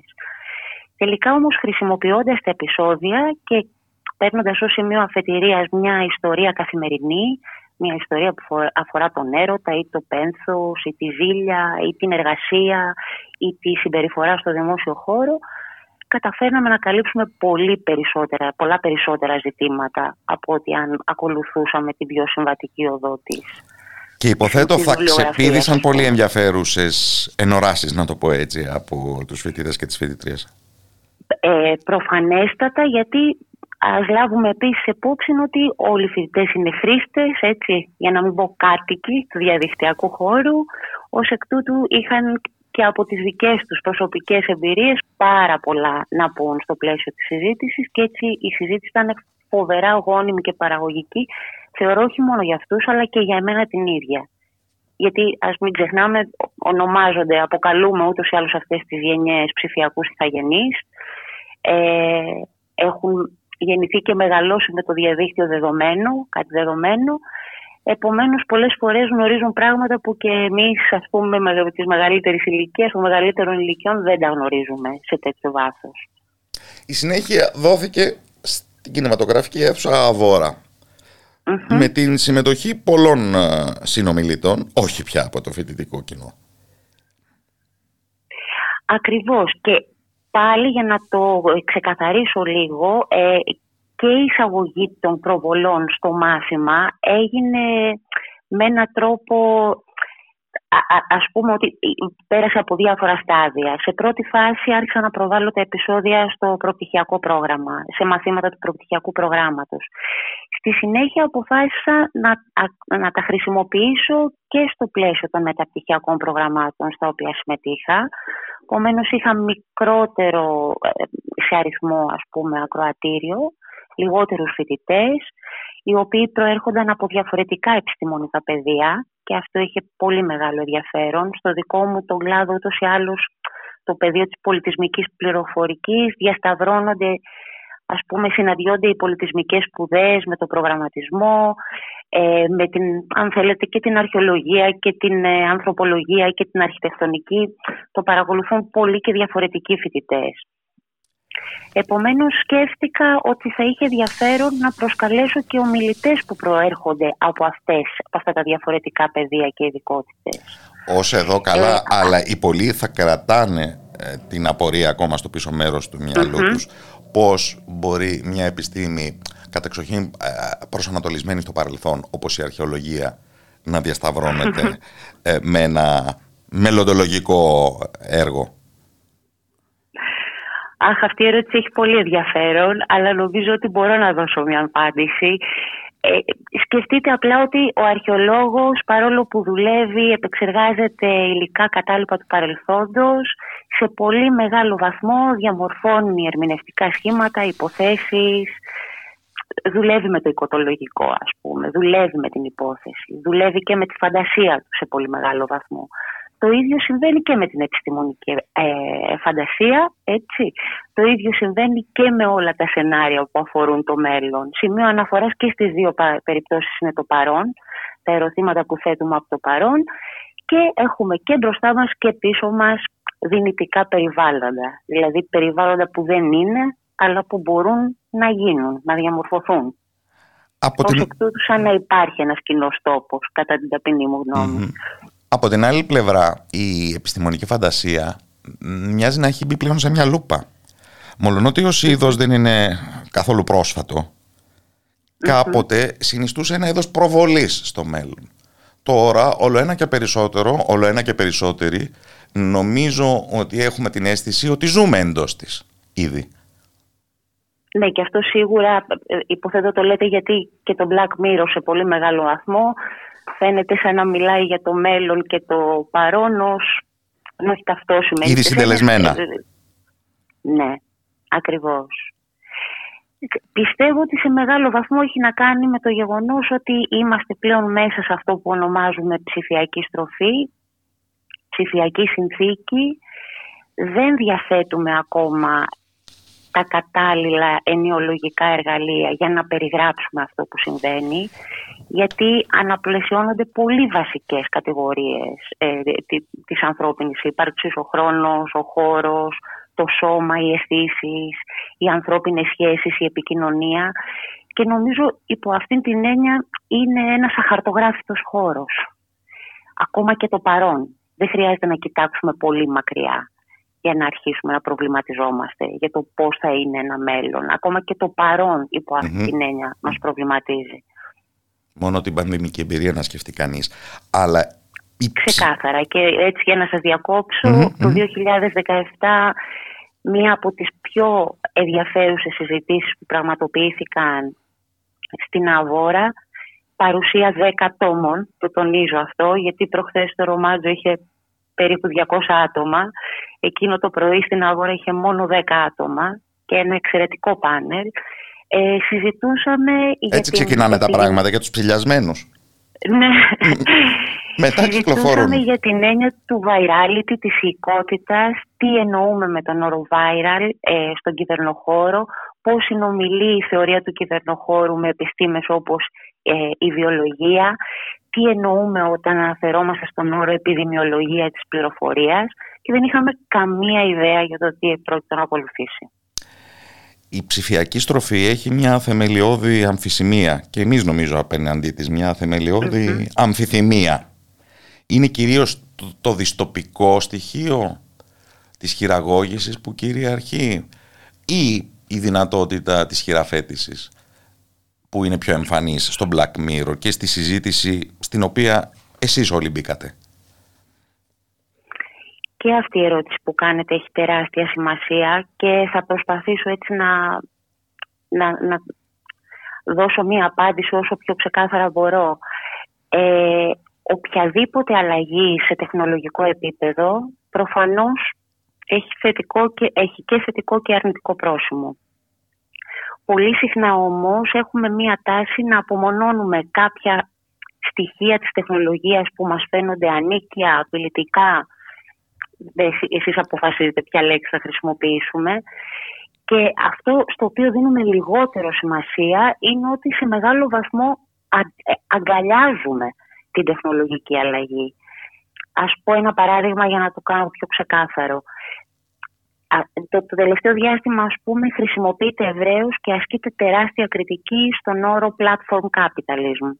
Και εδώ αναφερόμαστε προφανώς στην ευρύτατη χρήση της πλατφόρμας, έτσι, σε διαφορετικά πεδία της κοινωνικής ζωής. Από το dating μέχρι το να παραγγείλουμε φαγητό, μέχρι το να πραγματοποιήσουμε ένα μάθημα, ακόμα και στην εργασία μας, έτσι χρησιμοποιούμε πλατφόρμες. Όπως είχε αναφέρει και ένας αγαπημένος συνάδελφος, ο οποίος έχει γράψει και ένα κεφάλαιο στον τόμο, ως αρνητικά και αν προσάψουμε και δικαίως στις πλατφόρμες και στο ευρύτερο φαινόμενο του platform capitalism, από την άλλη είναι πιθανό στην, περίπτωση, στην περίοδο της πανδημίας, αν δεν υπήρχαν πλατφόρμες, να ήταν αναγκαίο σχεδόν να τις επινοήσουμε. Το αντιστρέφω. Αν δεν υπήρχαν πλατφόρμες, δεν θα μπορούσε να υπάρξει lockdown. Και αυτό. Θα είχαμε επινοήσει άλλους, μπορούμε... άλλους τύπους αντιμετώπισης ε, της πανδημίας. Ξεκάθαρα. Ίσως όμως αυτό που ε, κάποιες φορές μας προβληματίζει και πρέπει να εξετάσουμε ποιο είναι το σημείο αφετηρίας αυτού του προβληματισμού ή αυτού του φόβου, αν θέλετε, είναι το εξής. Έχουμε μία τάση να θεωρούμε ότι η τεχνολογία είναι κάτι που λειτουργεί έξω από αυτόν τον κόσμο, έρχεται μέσα στον κόσμο μας απειλητικά για να μας στερήσει κάτι που είναι πιο κοντά στο φυσικό, στο πιο παραδοσιακό, στο πιο αυθεντικό, αν θέλετε. Υπάρχει ένα νοσταλγικό κατά κάποιο τρόπο στοιχείο στον τρόπο που προσεγγίζουμε κάποιες φορές την τεχνολογική αλλαγή. Σαν να υπήρχε να... ποτέ πραγματικά αυθεντικότητα. Αυτό ένας αρχαιολόγος νομίζω είναι κατάλληλος να το απαντήσει. Ακριβώς. Και κάπως έτσι συνδέω αυτό που με ρωτήσατε και πριν με αυτό που συζητάμε τώρα. Αυτές όμως οι συνθήκες δεν υπήρξαν ποτέ. Γιατί στην ουσία ο ανθρωπός ως είδος, η ανθρωπινότητα αν θέλετε, συγκροτείται την ίδια στιγμή που εμφανίζονται οι τεχνικές. Τη στιγμή που ο αντίχειρας απομονώνεται από τα υπόλοιπα τέσσερα δάχτυλα και ο άνθρωπος αρχίζει να διαμορφώνει εργαλεία. Τεχνικές λοιπόν και άνθρωποι είναι δύο άριστα συνδεδεμένες έννοιες. Γι' αυτό ας πούμε στο έργο πολλών σημαντικών ε, ας πούμε, φιλοσόφων που ασχολούνται με την έννοια του ψηφιακού, όπως η Ντόνα Χάραγουεϊ, γίνεται η χρήση του όρου cyborg, το κυβόργιο, που στην ουσία είναι ένα συνδυασμός του τεχνικού, της τεχνικής και του ανθρώπινου, σαν να είναι από την αρχή ένα. Για τελευταία ερώτηση όμως αφήνω ε, προκλητικά την πιθανότητα να είμαστε εν μέρει εκτός θέματος. Ε, θέλω να πω το ερώτημα μήπως είναι ποιες κοινωνικές σχέσεις διαπερνούν και καθορίζουν τις τεχνολογικές προόδους και επαναπροσδιορίζονται βέβαια με τη σειρά τους και αν τελικά οι κρίσιμες απαντήσεις που θα θέλαμε αν προσβλέπουμε σε ένα χειραφετημένο μέλλον ε, δεν πρόκειται να απαντηθούν στο πεδίο της τεχνολογίας. Το τελευταίο σημείο της ερώτησης το έχασα δυστυχώς. Αν ότι δεν θα, απαντηθούν στο πεδίο της τεχνολο... δεν θα απαντηθεί στο πεδίο της τεχνολογίας η πρόκληση διαμόρφωσης διαφορετικών κοινωνικών σχέσεων. Ναι, σαφώς. Σε αυτό θα απαντήσω ναι. Και επομένως, ε, προ... ε, προφανώς μάλλον αυτό που με ρωτάτε είναι ποιες είναι αυτές οι κοινωνικές σχέσεις.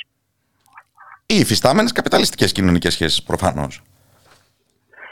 Και όσες ρήξεις ή αν θέλετε δυνητικοποιήσεις μπορεί να προκαλέσει ακόμα και αυτό το καπιταλιστικό σύστημα που πάντα αφήνει περιθώρια και έχει εσωτερικές αντιφάσεις. Ας μείνουμε σε αυτό. Ευχαριστώ θερμά την αρχαιολόγο και διδάσκουσα στο Τμήμα Πολιτισμικής Τεχνολογίας και Επικοινωνίας του Πανεπιστημίου Αιγαίου, Δέσποινα Καταπότη. Καλό απόγευμα από το Ραδιομέρα. Κύριε Ράπτη, σας ευχαριστώ πολύ. Να είστε καλά. Καλό βράδυ. Καλό βράδυ.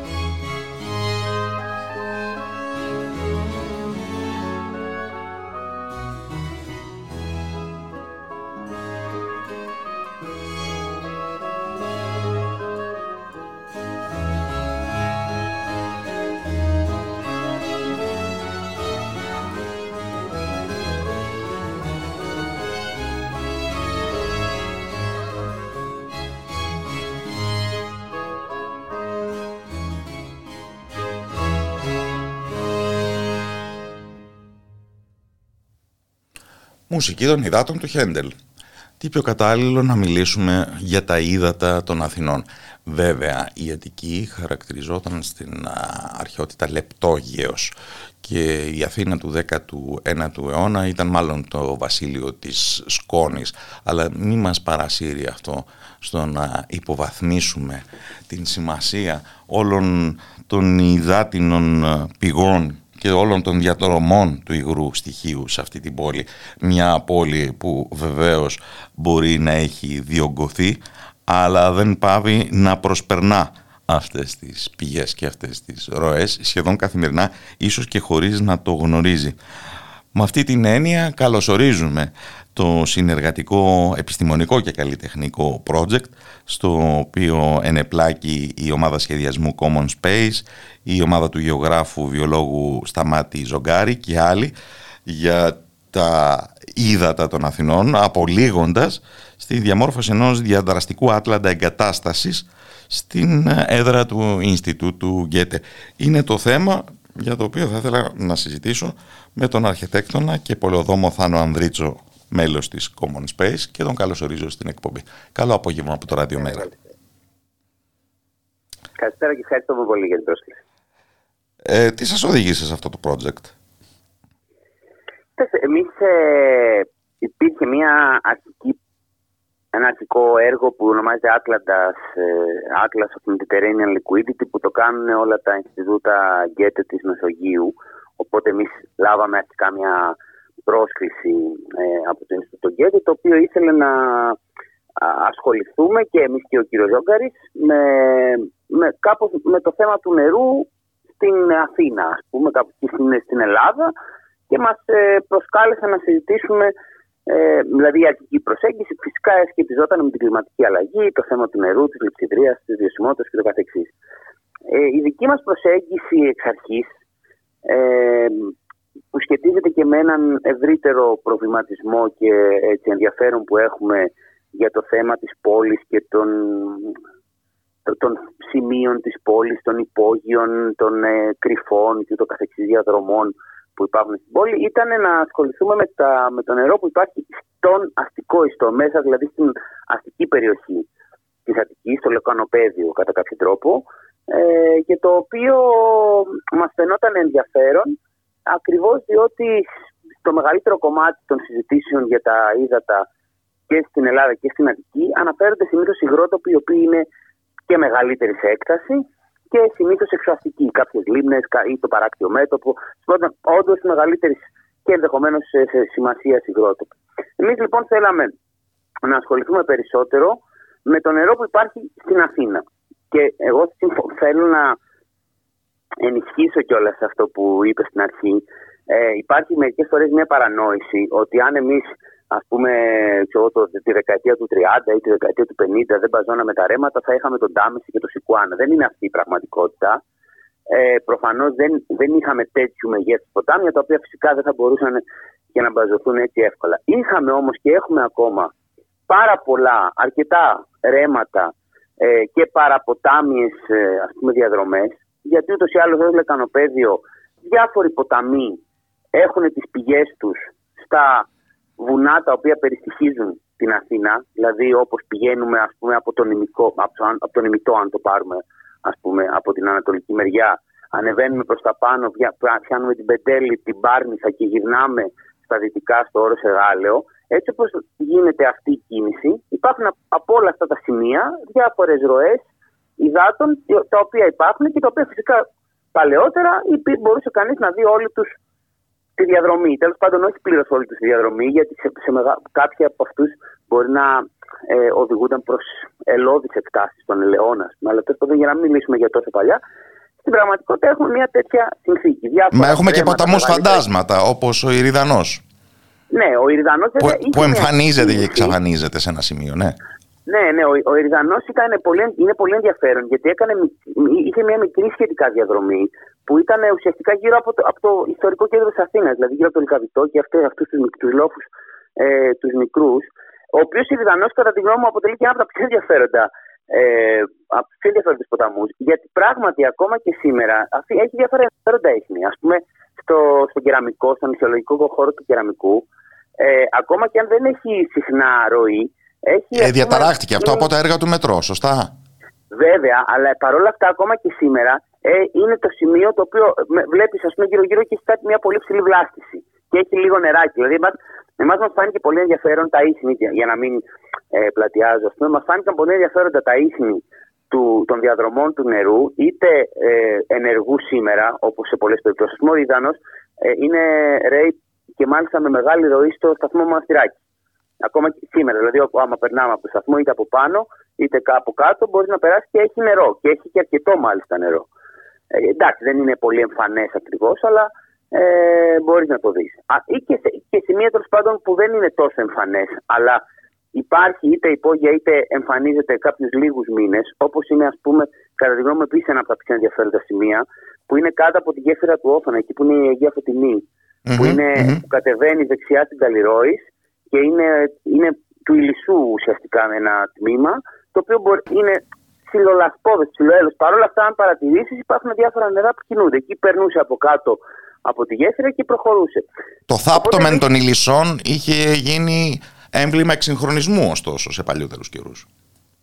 Ναι, ο, ο Ηλισσός ειδικά βέβαια, ναι, γιατί θεωρήθηκε ότι θεωρούταν ότι ε, βρωμίζει και πρέπει να, πρέπει να ξεπεραστεί και το καθεξής. Εντάξει, αυτά τώρα έχουν πλέον και στη διεθνή συζήτηση, ας πούμε, αναγνωριστεί αυτά τα εγκλήματα. Δεν είναι μόνο ελληνική περίπτωση. Δηλαδή, εγώ να σας πω μια προσωπική ιστορία. Εγώ είχα πάει κάποια στιγμή στο Μάντσεστερ και ήθελα να δω όλα τα σημεία τα οποία περιέγραφε ο Έγκελ στη, στην κατάσταση της εργατικής τάξης και είχε μονίμως διάφορους ποταμούς που ανέφερε και εγώ πήγαινα και έβλεπα κάτι κτίρια, κάτι... δηλαδή θέλω να πω ότι ε, είναι μια τάση που δυστυχώς στην Ελλάδα την εξαντλήσαμε και τη μέση πολύ αργότερα. Ναι, δεν είναι ε, παλιά υπόθεση, σκέφτομαι την τύχη του Κηφισού. Ε, βέβαια, βέβαια. Είναι μέχρι πολύ πρόσφατα και νομίζω ακόμα και σήμερα. Δηλαδή, αν θέλουμε να είμαστε ειλικρινείς, παρότι γίνεται όλη αυτή η τεράστια συζήτηση για τη βιωσιμότητα και την κλιματική αλλαγή, πριν από δύο τρία χρόνια σταμάτησε και δεν ξέρω αν θα ξανάρθει ένα έργο για τον εγκυβωτισμό ουσιαστικά της, του ρέματος της Πικροδάφνης, που στην ουσία ήταν εντάξει, όχι η χειρότερη μορφή συμμετοποίηση, πάντως ήταν με κάποια εκδοχή στα Τεσσαρδανίτα, ας πούμε, που είναι σαν ε, λίγο καλύτερη εκδοχή, αλλά στην ουσία πάλι θα, θα, θα υπήρχε για υποτίθεται αντιπλημμυρικά έργα ε, παρέμβαση σε μία από τις λίγες. Η, η Πικροδάφνη είναι ένα από τα πολύ λίγα ρέματα της Αττικής, το οποίο έχει μείνει εμφανές και σχεδόν και στη φυσική του, ε, στη φυσική του ροή ε, σχεδόν για, για το μεγαλύτερο της ε, τμήμα, δηλαδή περίπου εξήντα με εβδομήντα τοις εκατό, και, υπήρχε, και το σχέδιο ήταν να γίνουν έργα αντιπλημμυρικά τα οποία στην ουσία θα περιόριζαν τελείως ε, και θα άλλαζαν τελείως τη φυσική του ποταμού, το οποίο δεν ξέρω, σταμάτησε από κινητοποίηση των κατοίκων ε, και ελπίζω να μην ξαναέρθει. Δηλαδή, θέλω να πω, παρότι υπάρχει αυτή η γενική συζήτηση που αιωρείται διαρκώς για την ε, βιωσιμότητα, ακόμα και σήμερα δεν είναι συνηθισμένα έργα αποκατάστασης και ανάδειξης των ε, φυσικών υγροτόπων. Κάποια έχουν, κάποια, ε, έχουν κάνει μια νέα καριέρα, να το πω έτσι, ως το οποίο αναψυχής, λόγου χάρη το ρέμα του Πολυδρόσου στο Χαλάνδρι. Ε, βέβαια, ναι. Αλλά εντάξει, το ρέμα του Χαλανδρίου ή η ρεματιά και γενικά, και όχι μόνο και η ρεματιά και το ρέμα της Φιλοθέης είχαν ε, κάπως διατηρηθεί καλύτερα. Για... Αλλά ναι, όποια, όποιες περιοχές έχουν διατηρήσει ε, το, τα ρέματά τους και πιο κοντά στην Αθήνα, δηλαδή ο Ποδονίστης καταλήγει και έχει κάποια σημεία που είναι εξαιρετικά ενδιαφέροντα. Στα Πατήσια, στη Νέα Φιλαδέλφια, πολύ κοντά δηλαδή στο κέντρο, ε, έχουν, η αλήθεια είναι ότι σταδιακά γίνονται και κάποιες εργασίες αποκατάστασης ε, και ο κόσμος τα επαναπροσεγγίζει. Παραμένουν βέβαια σε γενικές γραμμές, ακόμα δηλαδή και ο Ποδονίστης, πόσο και μάλλον άλλες περιοχές, να έχουν ρήπανση. Και, δηλαδή δεν είναι ότι έχει ολοκληρωθεί η αποκατάσταση, ακόμα και στα αστικά ρέματα τα σημερινά. Υπάρχουν και αστικά λύματα, μπορεί να υπάρχουν σε ορισμένες περιπτώσεις και βιομηχανικά και βιοτεχνικά. Mm-hmm. Το οποίο ενώ, ενώ υπάρχει πολύ πλούσια βιοποικιλότητα. Αυτά δεν τα ξέρω πάρα πολύ καλά προσωπικά, αλλά από τη συνεργασία που είχαμε με το ΕΛΚΕΦΕ τα έμαθα. Πολλά από αυτά τα ρέματα έχουν πολύ σημαντική χλωρίδα και πανίδα, προστατευόμενα είδη. Έχουν δηλαδή πολύ σημαντική. Μέσα στο λεκανοπέδι, όπως το φαντάζεται. Ε, ναι, ναι. Μα ειδικά η Πικροδάφνη. Η Πικροδάφνη έχει διάφορα προστατευόμενα είδη πουλιών. Έχει δηλαδή πολύ σημαντική και πλούσια βιοποικιλότητα. Αυτό είναι επίσης κάτι που αναδεικνύεται στο χάρτη σε, κάποιες, σε κάποια από τα βίντεο που έχουν χρησιμοποιήσει οι συνάδελφοι από το ΕΛΚΕΦΕ, που πραγματικά δεν το περιμένεις. Όχι απλά υπάρχουν και πολλές φορές δεν ξέρουμε ότι είναι εκεί, αλλά έχουν και, και ενεργή και σημασία. Για τα πουλιά είναι σημαντική υγρότοπη από τα οποία περνάνε. Σε κάθε περίπτωση, αυτό που ήθελα για να ολοκληρώσω λίγο πριν, πριν πλατιάσω, είναι ότι εμείς προσπαθούμε σε αυτό το χάρτη, όλη μαζί η ομάδα, Ε, να αναδείξουμε διάφορα τόπους που τους έχουμε ονομάσει του νερού, έτσι όπως μπορούν στη σύγχρονη πόλη, γιατί είναι τεράστια η συζήτηση για το τι γινόταν στο παρελθόν, αλλά έτσι όπως μπορούν στη σύγχρονη πόλη να, τη, να, τη βιώσουν, να τα βιώσουν οι πολίτες ε, και να, διαμορφώσουν, να το διαμορφώσουν ως τμήμα της καθημερινότητάς τους. Αυτό, Α, το λόγο αυτό θα ήθελα να, να το επισημάνω. Δεν είναι μόνο το γουστόζικο του πράγματος ότι η πόλη εξακολουθεί να κρύβει τέτοια μυστικά, ούτε η νοσταλγία. Θα μας πούν οι αθηνεοδίφες για τοπονύμια όπως το Βατραχονήσι ή για την πηγή Μπουμπουνίστρα, περίπου εκεί που βρίσκεται σήμερα η Βουλή. Οι κυψελιώτες θα αναγνωρίσουν στην οδό Φωκίωνος Νέγρη από τη χάραξή της και από το ύψος της βλάστησής της, ότι ακολουθεί τη διαδρομή ενός ρέματος. Το θέμα είναι στο σήμερα πώς αυτά μπορούν να αποκτήσουν και πάλι μια σχέση πιο ουσιαστική με την καθημερινότητα των πολιτών. Έτσι ακριβώς. Δηλαδή και εμείς την ξέρουμε όλη αυτή την ιστορική ζήτηση, αλλά θέλαμε λίγο πιο πολύ αυτό να αναδείξουμε. Γι' αυτό και την αποτυπώσαμε με ένα λίγο πιο χιουμοριστικό και δημιουργικό τρόπο. Δηλαδή, άμα μπουν ε, οι ακροατές και οι ακροάτες, θα δουν ότι εμείς δεν κάνουμε μια αυστηρά επιστημονική δουλειά, τουλάχιστον το κομμάτι που κάνουμε εμείς ως Common Space. Εμείς ε, ε, κάναμε κάποια σκίτσα, κάναμε ε, κάποια διαγράμματα αρχιτεκτονικά για να δείξουμε ακριβώς αυτή τη σχέση του νερού με τον αστικό ιστό. Και την, ακόμα και σήμερα, προφανώς χρειάζεται να γίνουν μεγάλα έργα, αποκατάσταση, όμως α, ακόμα και α, εκτός αυτής της συζήτησης, το να μπορούμε να ξέρουμε ότι υπάρχουν διάφορες περιοχές, να τις κοιτάμε, να το αξιοποιούμε, μας φαίνεται πολύ ενδιαφέρον. Και θέλω να πω ένα παράδειγμα. Εμείς είχαμε σκεφτεί ότι θα πηγαίναμε ένα από τα σημεία που θέλαμε να πάμε να κάνουμε ένα σκίτσο. Έχουμε κάνει δέκα σκίτσα που το ονομάζουμε σκηνές νερού, ε, έτσι όπως είναι ο χάρτης. Έχουμε κάποια layers, ξαναλέμε. Ένα από τα οποία είναι οι σκηνές νερού, που έχουμε σε δέκα σημεία που μας είχαν αρέσει πάρα πολύ. Ε, είχαμε κάνει, είχε κάνει η Μελίνα Ιβλάχου μια συνάδελφη στην Αρχιτεκτόνισσα. Κάναμε κάποια σκίτσα, κάπως σαν, σαν χιουμοριστικά, ας πούμε. Ένα από αυτά που μας είχε αρέσει και θέλαμε να πάμε να το πούμε, σαν, σαν καρποστάλα, ας πούμε, κατά κάποιο τρόπο. Ήταν στην Καλοπούλα πάνω στην Κεσαριανή, όπου θυμόμαστε και ξέραμε ότι έχει μια ωραία βρύση, έχει μια ε, έτσι, σαν, σαν δεξαμενή νερού και είναι μια από τις κρίνες, ας πούμε, λίγο πιο πάνω ειδικά. Ε, Μία από τις κρίνες που ήταν ένα ενδιαφέρον σημείο. Και πράγματι, όταν πήγαμε πριν από περίπου έξι μήνες, γινόταν ένα μικρό γλέτη από, νομίζω, ονοματοδοσία παιδιού. Μάλιστα, είναι, μπορώ να σου πω μυστικά, γιατί ήταν και οι γνωστοί μας αυτοί που το διοργάνωνε. Ε, δεν το ξέραμε, δεν ήμασταν δηλαδή τόσο κοντινοί για να καλεστούμε. Αλλά πράγματι, γινόταν ένα γλέτη δίπλα από την πηγή, ε, όπου ήταν, πίνανε κρασιά, χορεύαν ε, τραγούδια και το καθεξής. Θέλω να πω δηλαδή ότι σε διάφορα σημεία που πήγαμε και κάναμε αυτά τα σκίτσα, πράγματι είδαμε κάποιες ενδιαφέρουσες τέτοιες σκηνές, που μπορεί να είναι ε, μια οικογένεια που πάει στον εθνικό κήπο, γιατί έχουμε και τεχνητές λίμνες ε, και τεχνητές πηγές νερού, όχι μόνο ε, τα φυσικές, παλιά ρέματα, ναι. Ή ας πούμε στο, στο πάρκο Τρίτσι, που είναι από τις λίγες περιπτώσεις ενός μεγάλου καλού πάρκου, ας πούμε, που έχει σχεδιαστεί παρά τα προβλήματα που αντιμετωπίζει. Που γίνεται χαμός, δηλαδή κάθε Σαββατοκύριακο ειδικά, γίνεται χαμός από κόσμο. Οπότε κάπως εμείς θέλαμε να αποτυπώσουμε αυτό και να πούμε ότι οπουδήποτε υπάρχουν τέτοιες, τέτοια σημεία, ειδικά αν τα προστατεύσεις, τα διευρύνεις, τα, τα αναδείξεις, μπορούν να γίνουν εκτός από πηγή ζωής με την έννοια της βιοποικιλότητας, του κλίματος, του μικροκλίματος και το καθεξής του τροφισμού, μπορούν να γίνουν και ωραίες αιστείες κοινωνικότητας. Ωραία συστή συνάντησης και περιπάτου. Νομίζω πάντα η συλλογική επινοητικότητα των κατοίκων θα διεκδικεί και θα επανακατοχυρώνει τέτοιες αναπνοές. Οπότε δεν μένει παρά να ευχηθούμε και σε άλλα πολλά τέτοια. ε, ε, ευχαριστώ θερμά τον αρχιτέκτονα και πολεοδόμο Θάνο Ανδρίτσο της Common Space. Καλό απόγευμα από το Ραδιομέρα. Καλή συνέχεια.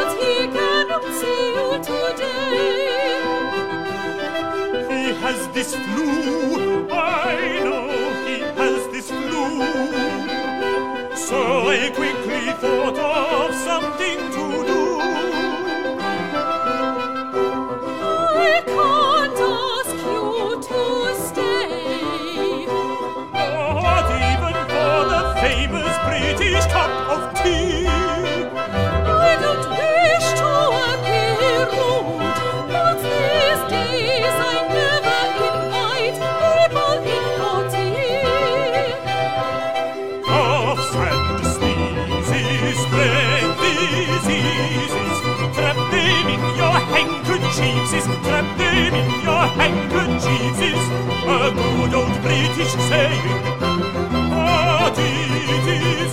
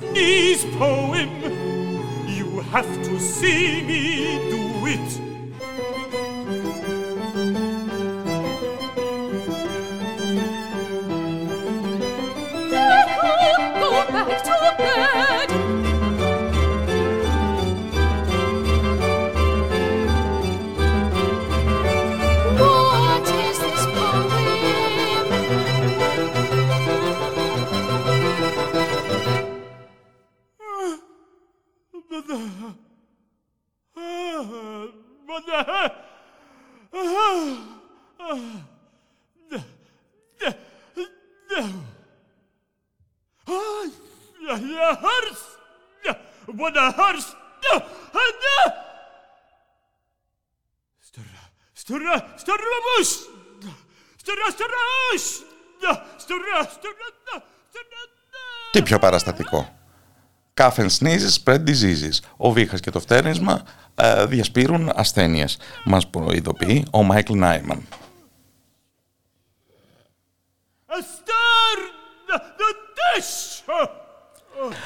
Ευκαιρία λοιπόν να ξαναθυμηθούμε την εμπειρία της διαχείρισης της πανδημίας από μια ιδιαίτερη οπτική, η οποία υπήρξε εστία κάθε είδους παρεξηγήσεων.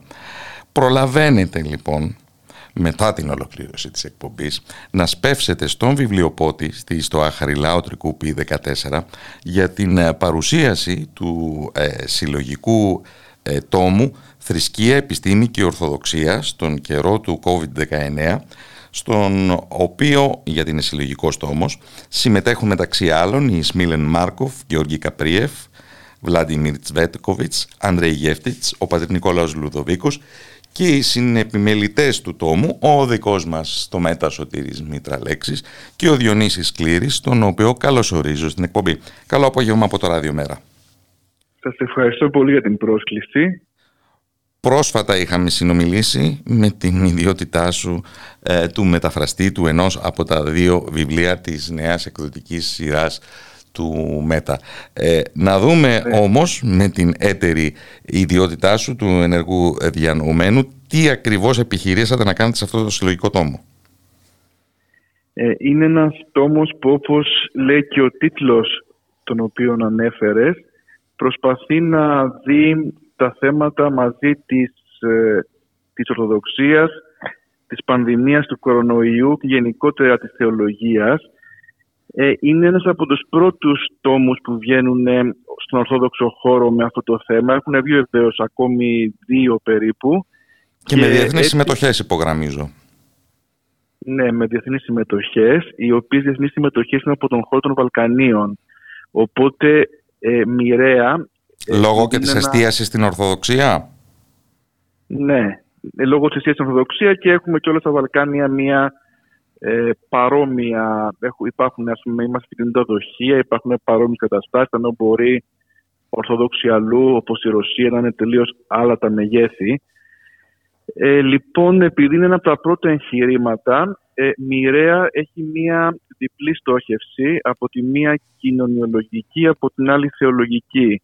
Ε, και αν μου επιτρέπετε αυτά τα δύο να τα...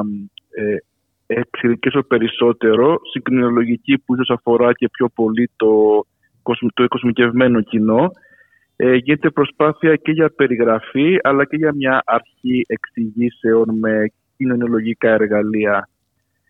Ε, στη δε θεολογική γίνεται μια προσπάθεια και συνομιλίας με αντίστοιχες περιπτώσεις από την παράδοση της Ορθοδοξίας στο παρελθόν, αλλά και μια ε, γενναίες επανερμηνίες της θεολογικής παράδοσης για σύγχρονα προβλήματα και ένας αναστοχασμός της ορθοδοξιστολογικής παράδοσης. Επομένως, ε, βεβαίως θα ήταν ίσως, ε, άμα ήταν ένα... Α, αν είχε προχωρήσει ο διάλογος, τώρα αυτό είναι ένα βιβλίο που σχετικά το λένε πρωτοποριακό, με την έννοια δεν έχουν βγει πολλά. Είναι ελάχιστα τα βιβλία που έχουν βγει. Οπότε μοιραία αυτά τα βιβλία συστεγάζουν διαφορετικές σπουδές και την κοινωνιολογία ως μια εκοσμικευμένη επιστήμη και ενδεχομένως τη θεολογία, τη φιλοσοφία, αλλά αυτό γίνεται με τρόπο διακριτό και συνειδητό. Δεν γίνεται με τρόπο συγκεχημένο ή λόγου χάρη ένοχο. Και ε, θα έλεγα ότι βεβαίως ε, από κοινωνιολογικής άποψης ε, έχει ενδιαφέρον το ζήτημα. Θυμάσαι, Κώστα, ότι κατά τη διάρκεια της πανδημίας ε, υπήρχαν ε, πολύ μεγάλες ανησυχίες τι θα γίνει με, το, με τη κοινωνία λόγου χάρη. Να μείνουμε λίγο σε αυτό, γιατί βέβαια για τη θεολογική πτυχή δηλώνω αναρμόδιος. Αλλά όταν συζητάμε το θέμα θρησκεία, πόσο μάλλον ορθοδοξία και πανδημία κόβιντ δεκαεννέα, το κάνουμε στην μεγάλη κλίμακα έως τώρα, νομίζω με εντελώς παραπλανητικούς όρους, ε, υπό το σχήμα πρόοδος εναντίον συντήρησης ή επιστήμη εναντίον θρησκευτικής καθυστέρησης, ε, ενώ σε όποιον είναι προσεκτικός μελετητής του τι συνέβη, αυτό που πραγματικά εντυπωσιάζει είναι ο βαθμός συμμόρφωσης ε, και σύμπραξης της οργανωμένης θρησκείας προς τις κρατικοεπιστημονικές επιταγές. Ε, έτσι όπως το λες, πάνω σε αυτό είναι... Για να μην τρομερά... πολεμάμε ανεμόμυλους δηλαδή. Ναι, καλά, συμφωνώ απολύτως. Είναι πάρα πολύ ενδιαφέρον πάνω σε αυτό, ειδικά το άρθρο του Αλεξάνδρου Ράκου. Είναι από τη Ρουμανία, είναι ένας άνθρωπος ο οποίος ε, μιλάει με διπλή ιδιότητα, αλλά πιο πολύ μιλάει από το μέρος του, ε, της ε, ας πούμε κρατικής διαχείρισης πανδημίας, γιατί είχε θέση στον, ε, στον μηχανισμό και παρατηρεί ε, κάτι που ισχύει για την Ελλάδα, παρατηρεί ότι η Εκκλησία είχε μία, είχε μία βασική αντινομία, η οποία χαρακτήριζε και την ίδια αλλά και τους επικριτές της. Ε, η αντινομία αυτή είναι ότι αυτοχρόνως η Εκκλησία συσχηματίστηκε πάρα πολύ, αλλά και κατά μία έννοια αντιστάθηκε πιο πολύ από ό,τι θα ήθελαν κάποιοι. Δηλαδή, για να το πούμε, δηλαδή, προφανώς όχι οι ίδιοι ποιμενάρχες ή οι ίδιοι λαϊκοί, αλλά η Εκκλησία μέσα είχε και τις δύο τάσεις με έντονο τρόπο. Δηλαδή, αφενός υπήρχε μία... Ε, μία από τα πάνω από τους ποτάδες ε, έντονη συμμόρφωση και πολύ έντονος συσχηματισμός με το κράτος και έτσι οι διρεκτίβες που πηγαίνανε στην κατεύθυνση της συμμόρφωσης, αλλά αφετέρου υπήρχαν και πυρήνες ε, φονταμεταλισμού που μπορούν να ονομαστούν φονταμεταλισμού, βέβαια είναι ένας μειωτικός όρος, αλλά μπορεί να ονομαστεί και πιστότητας λόγου χάρη σε, σε ορισμένες παραδόσεις, οι οποίοι κάνανε ένα είδος, πάλι το θέμα που το ονομάζει κανείς είναι υποκειμενικό, μπορεί να το ονομάσει κανείς αντίσταση στη βιοπολιτική του κράτους, μπορεί να το ονομάσει κανείς μια έτσι ανεύθυνη φονταμενταλιστική αιμονή, αλλά πέρα από το πώς το ονομάζει κάποιος, ε, δεν συμμορφώθηκαν. Και αυτό κάπως το είδαμε και στην Ελλάδα, δηλαδή διαβάζοντας αυτό το άρθρο για τη Ρουμανία, είδα τρόπον την αικίους δαίμονες, δηλαδή ένα δίπολο πολύ μεγάλης συμμόρφωσης, αλλά και αισθειών ακραίας κάπως αντίστασης. Ναι, αλλά τον τόνο τον δίνει η διοικούσα Εκκλησία. Προφανώς, προφανώς. Και το να υπάρχει και... γκρίνια, κατά το κοινώς λεγόμενο, ναι, ή μια διαπραγμάτευση στο εσωτερικό του κράτους, γιατί έχουμε και το σύστημα της νομοκρατούσης πολιτείας, είναι πολύ διαφορετικό από την αντίσταση. Αυτό που θα έχει κοινωνιολογικό ενδιαφέρον είναι αν αυτό αποτελεί μία είτε συνειδητή στρατηγική, είτε αν συνειδητή ακόμη και ανεπίγνωστη, de facto στρατηγική. Δηλαδή, βλέπεις ότι έχει την Εκκλησία ως ένα μηχανισμό ο οποίος παράγει τα δύο αντίθετα. Ίσως αυτό δεν είναι τυχαίο, ίσως είναι ένας μηχανισμός επιβίωσης. Δηλαδή, βλέπεις ότι έχεις μία πλειοψηφία επισκόπων, όπως είπες, τη διοικούσα Εκκλησία, η οποία έχει μια πολύ συνειδητή συμμόρφωση και σχηματισμό. Ε, από την άλλη, δεν μπορούσα να πει ότι η διοικούσα Εκκλησία εκπροσωπεί όλη την Εκκλησία. γιατί υπάρχει η μεγάλη πλειοψηφία των λαϊκών, οι οποίοι δεν έχουν δυστυχώς και την έκφραση στα διοικητικά όργανα. Και σε αυτή τη μεγάλη πλειοψηφία οι τάσεις είναι, δεν είναι θεσμικά δηλωμένες, οπότε δεν ξέρουμε και τι συμβαίνει. Ένα μεγάλο μέρος, και ένα μεγάλο μέρος του λαού, λόγω χάρη στη Ρουμανία, του συγκεκριμένου άνθρωπου, αλλά και στην Ελλάδα, Ε, η, η Ορθοδοξία ήταν ένα στοιχείο μη συσχηματισμού και ένα στοιχείο τροποτινά αντίστασης στο κράτος. Και μιλάμε για σημαντικά, σημαντικούς αριθμούς πιστών. Από την άλλη πλευρά συγκρατώ ε, την πληροφορία από φίλο εγκατεστημένο στην Ολλανδία, mm. ότι στη χώρα αυτή ο, όπου τα δικαιώματα των θρησκευτικών δογμάτων και το απαραβίαστο του χώρου λατρείας τους είναι μια πολύ ισχυρή παράδοση. Θυμίζω λόγω χάρη ολονυχτίες που έχουν διεξαχθεί για την προστασία προσφύγων που έχουν καταφύγει σε ναούς. Οι μόνες εκκλησίες που έκλεισαν στην Ολλανδία ήταν αυτές του Ορθόδοξου δόγματος με βάση τις οδηγίες του Οικουμενικού Πατριαρχείου. Πολύ ενδιαφέρον και χαρακτηριστικό. Στρατηγική ε, επιβίωση αυτό... το ονόμασες. Ο λαός μας λέει ο καλός ομιλός όλα τα λέφη. Ακριβώς αυτό. Και τελικά και η Εκκλησία κατάφερε τροποτινά να εξέλθει ανέπαφη, αν εξαιρέσουμε ορισμένους οι οποίοι ε, υπέφεραν από τον κορονοϊό και ε, είχαμε και πολλούς θανάτους. Αλλά σαν θεσμός η Εκκλησία με αυτή τη στρατηγική κατάφερε να διεξέλθει και από αυτή την ιστορική δοκιμασία χωρίς να, χωρίς να αλλάξει ριζικά κάτι. Ε, πρέπει να πω μια μικρή παρατήρηση ότι αυτό το δίπολο αντανακλάται και στον θεολογικό λόγο και έτσι και αυτό το ανακλάται στον τόμο μας. Έχουμε λόγου χάρη ένα άρθρο του Μάρκοφ από του Σμίλεν Μάρκοφ από τη Βουλγαρία που εκφράζει μια, μια θεωρία κάπως πιο φιλελεύθερη η οποία βασίζεται στην ευαλωτότητα και στην ε, αβεβαιότητα και λέει τροποντινά ότι είναι καθήκον του χριστιανού κυρίως του να νοιάζεται για τους ευάλωτους, οπότε για αυτόν τον λόγο να ακολουθεί τις ε, πολιτικές αποστασιοποίησεις, ε, ενώ από την άλλη έχουμε και θεολογικές φωνές ε, στον τόμο, οι οποίες τονίζουν περισσότερο τον μη συσχηματισμό με το πνεύμα του κόσμου, σε μια θεολογική γλώσσα, σε μια πολιτική γλώσσα, το λέγαμε με τη βιοπολιτική του κράτους. Το κράτος άλλωστε είναι και θεολογική έννοια, μην ξεχνάμε ότι στο Ευαγγέλιο μιλάμε για το κράτος του θανάτου, που ταυτίζεται και με τον διάβολο μάλιστα. Και αυτό το κράτος, αν το μεταφέρουμε στην, ε, στην πολιτική φιλοσοφία, θα λέγαμε ότι είναι και το κράτος της βιοπολιτικής που κάνει πειράματα κοινωνικής μηχανικής με τους πληθυσμούς. Λοιπά σε μισή ώρα στον βιβλιοπότη Χαριλάου Τρικούπη δεκατέσσερα. Ευχαριστώ θερμά τον Διονύση Σκλήρη, διδάκτορα Σορβόνης και διδάσκοντα Ελληνικού Ανοιχτού Πανεπιστημίου. Καλό απόγευμα από το Ραδιομέρα. Και καλό απόγευμα σε όλες και όλους εσάς φίλες και φίλοι του Ραδιομέρα, από τον Γιώργο Νομικό που ήταν στον ήχο και τον Κώστα Ράπτη που ήταν στα μικρόφωνα. Μεταβάσεις και πάλι την επόμενη Τετάρτη κατά το σύνηθες στις πέντε η ώρα. Να είστε καλά.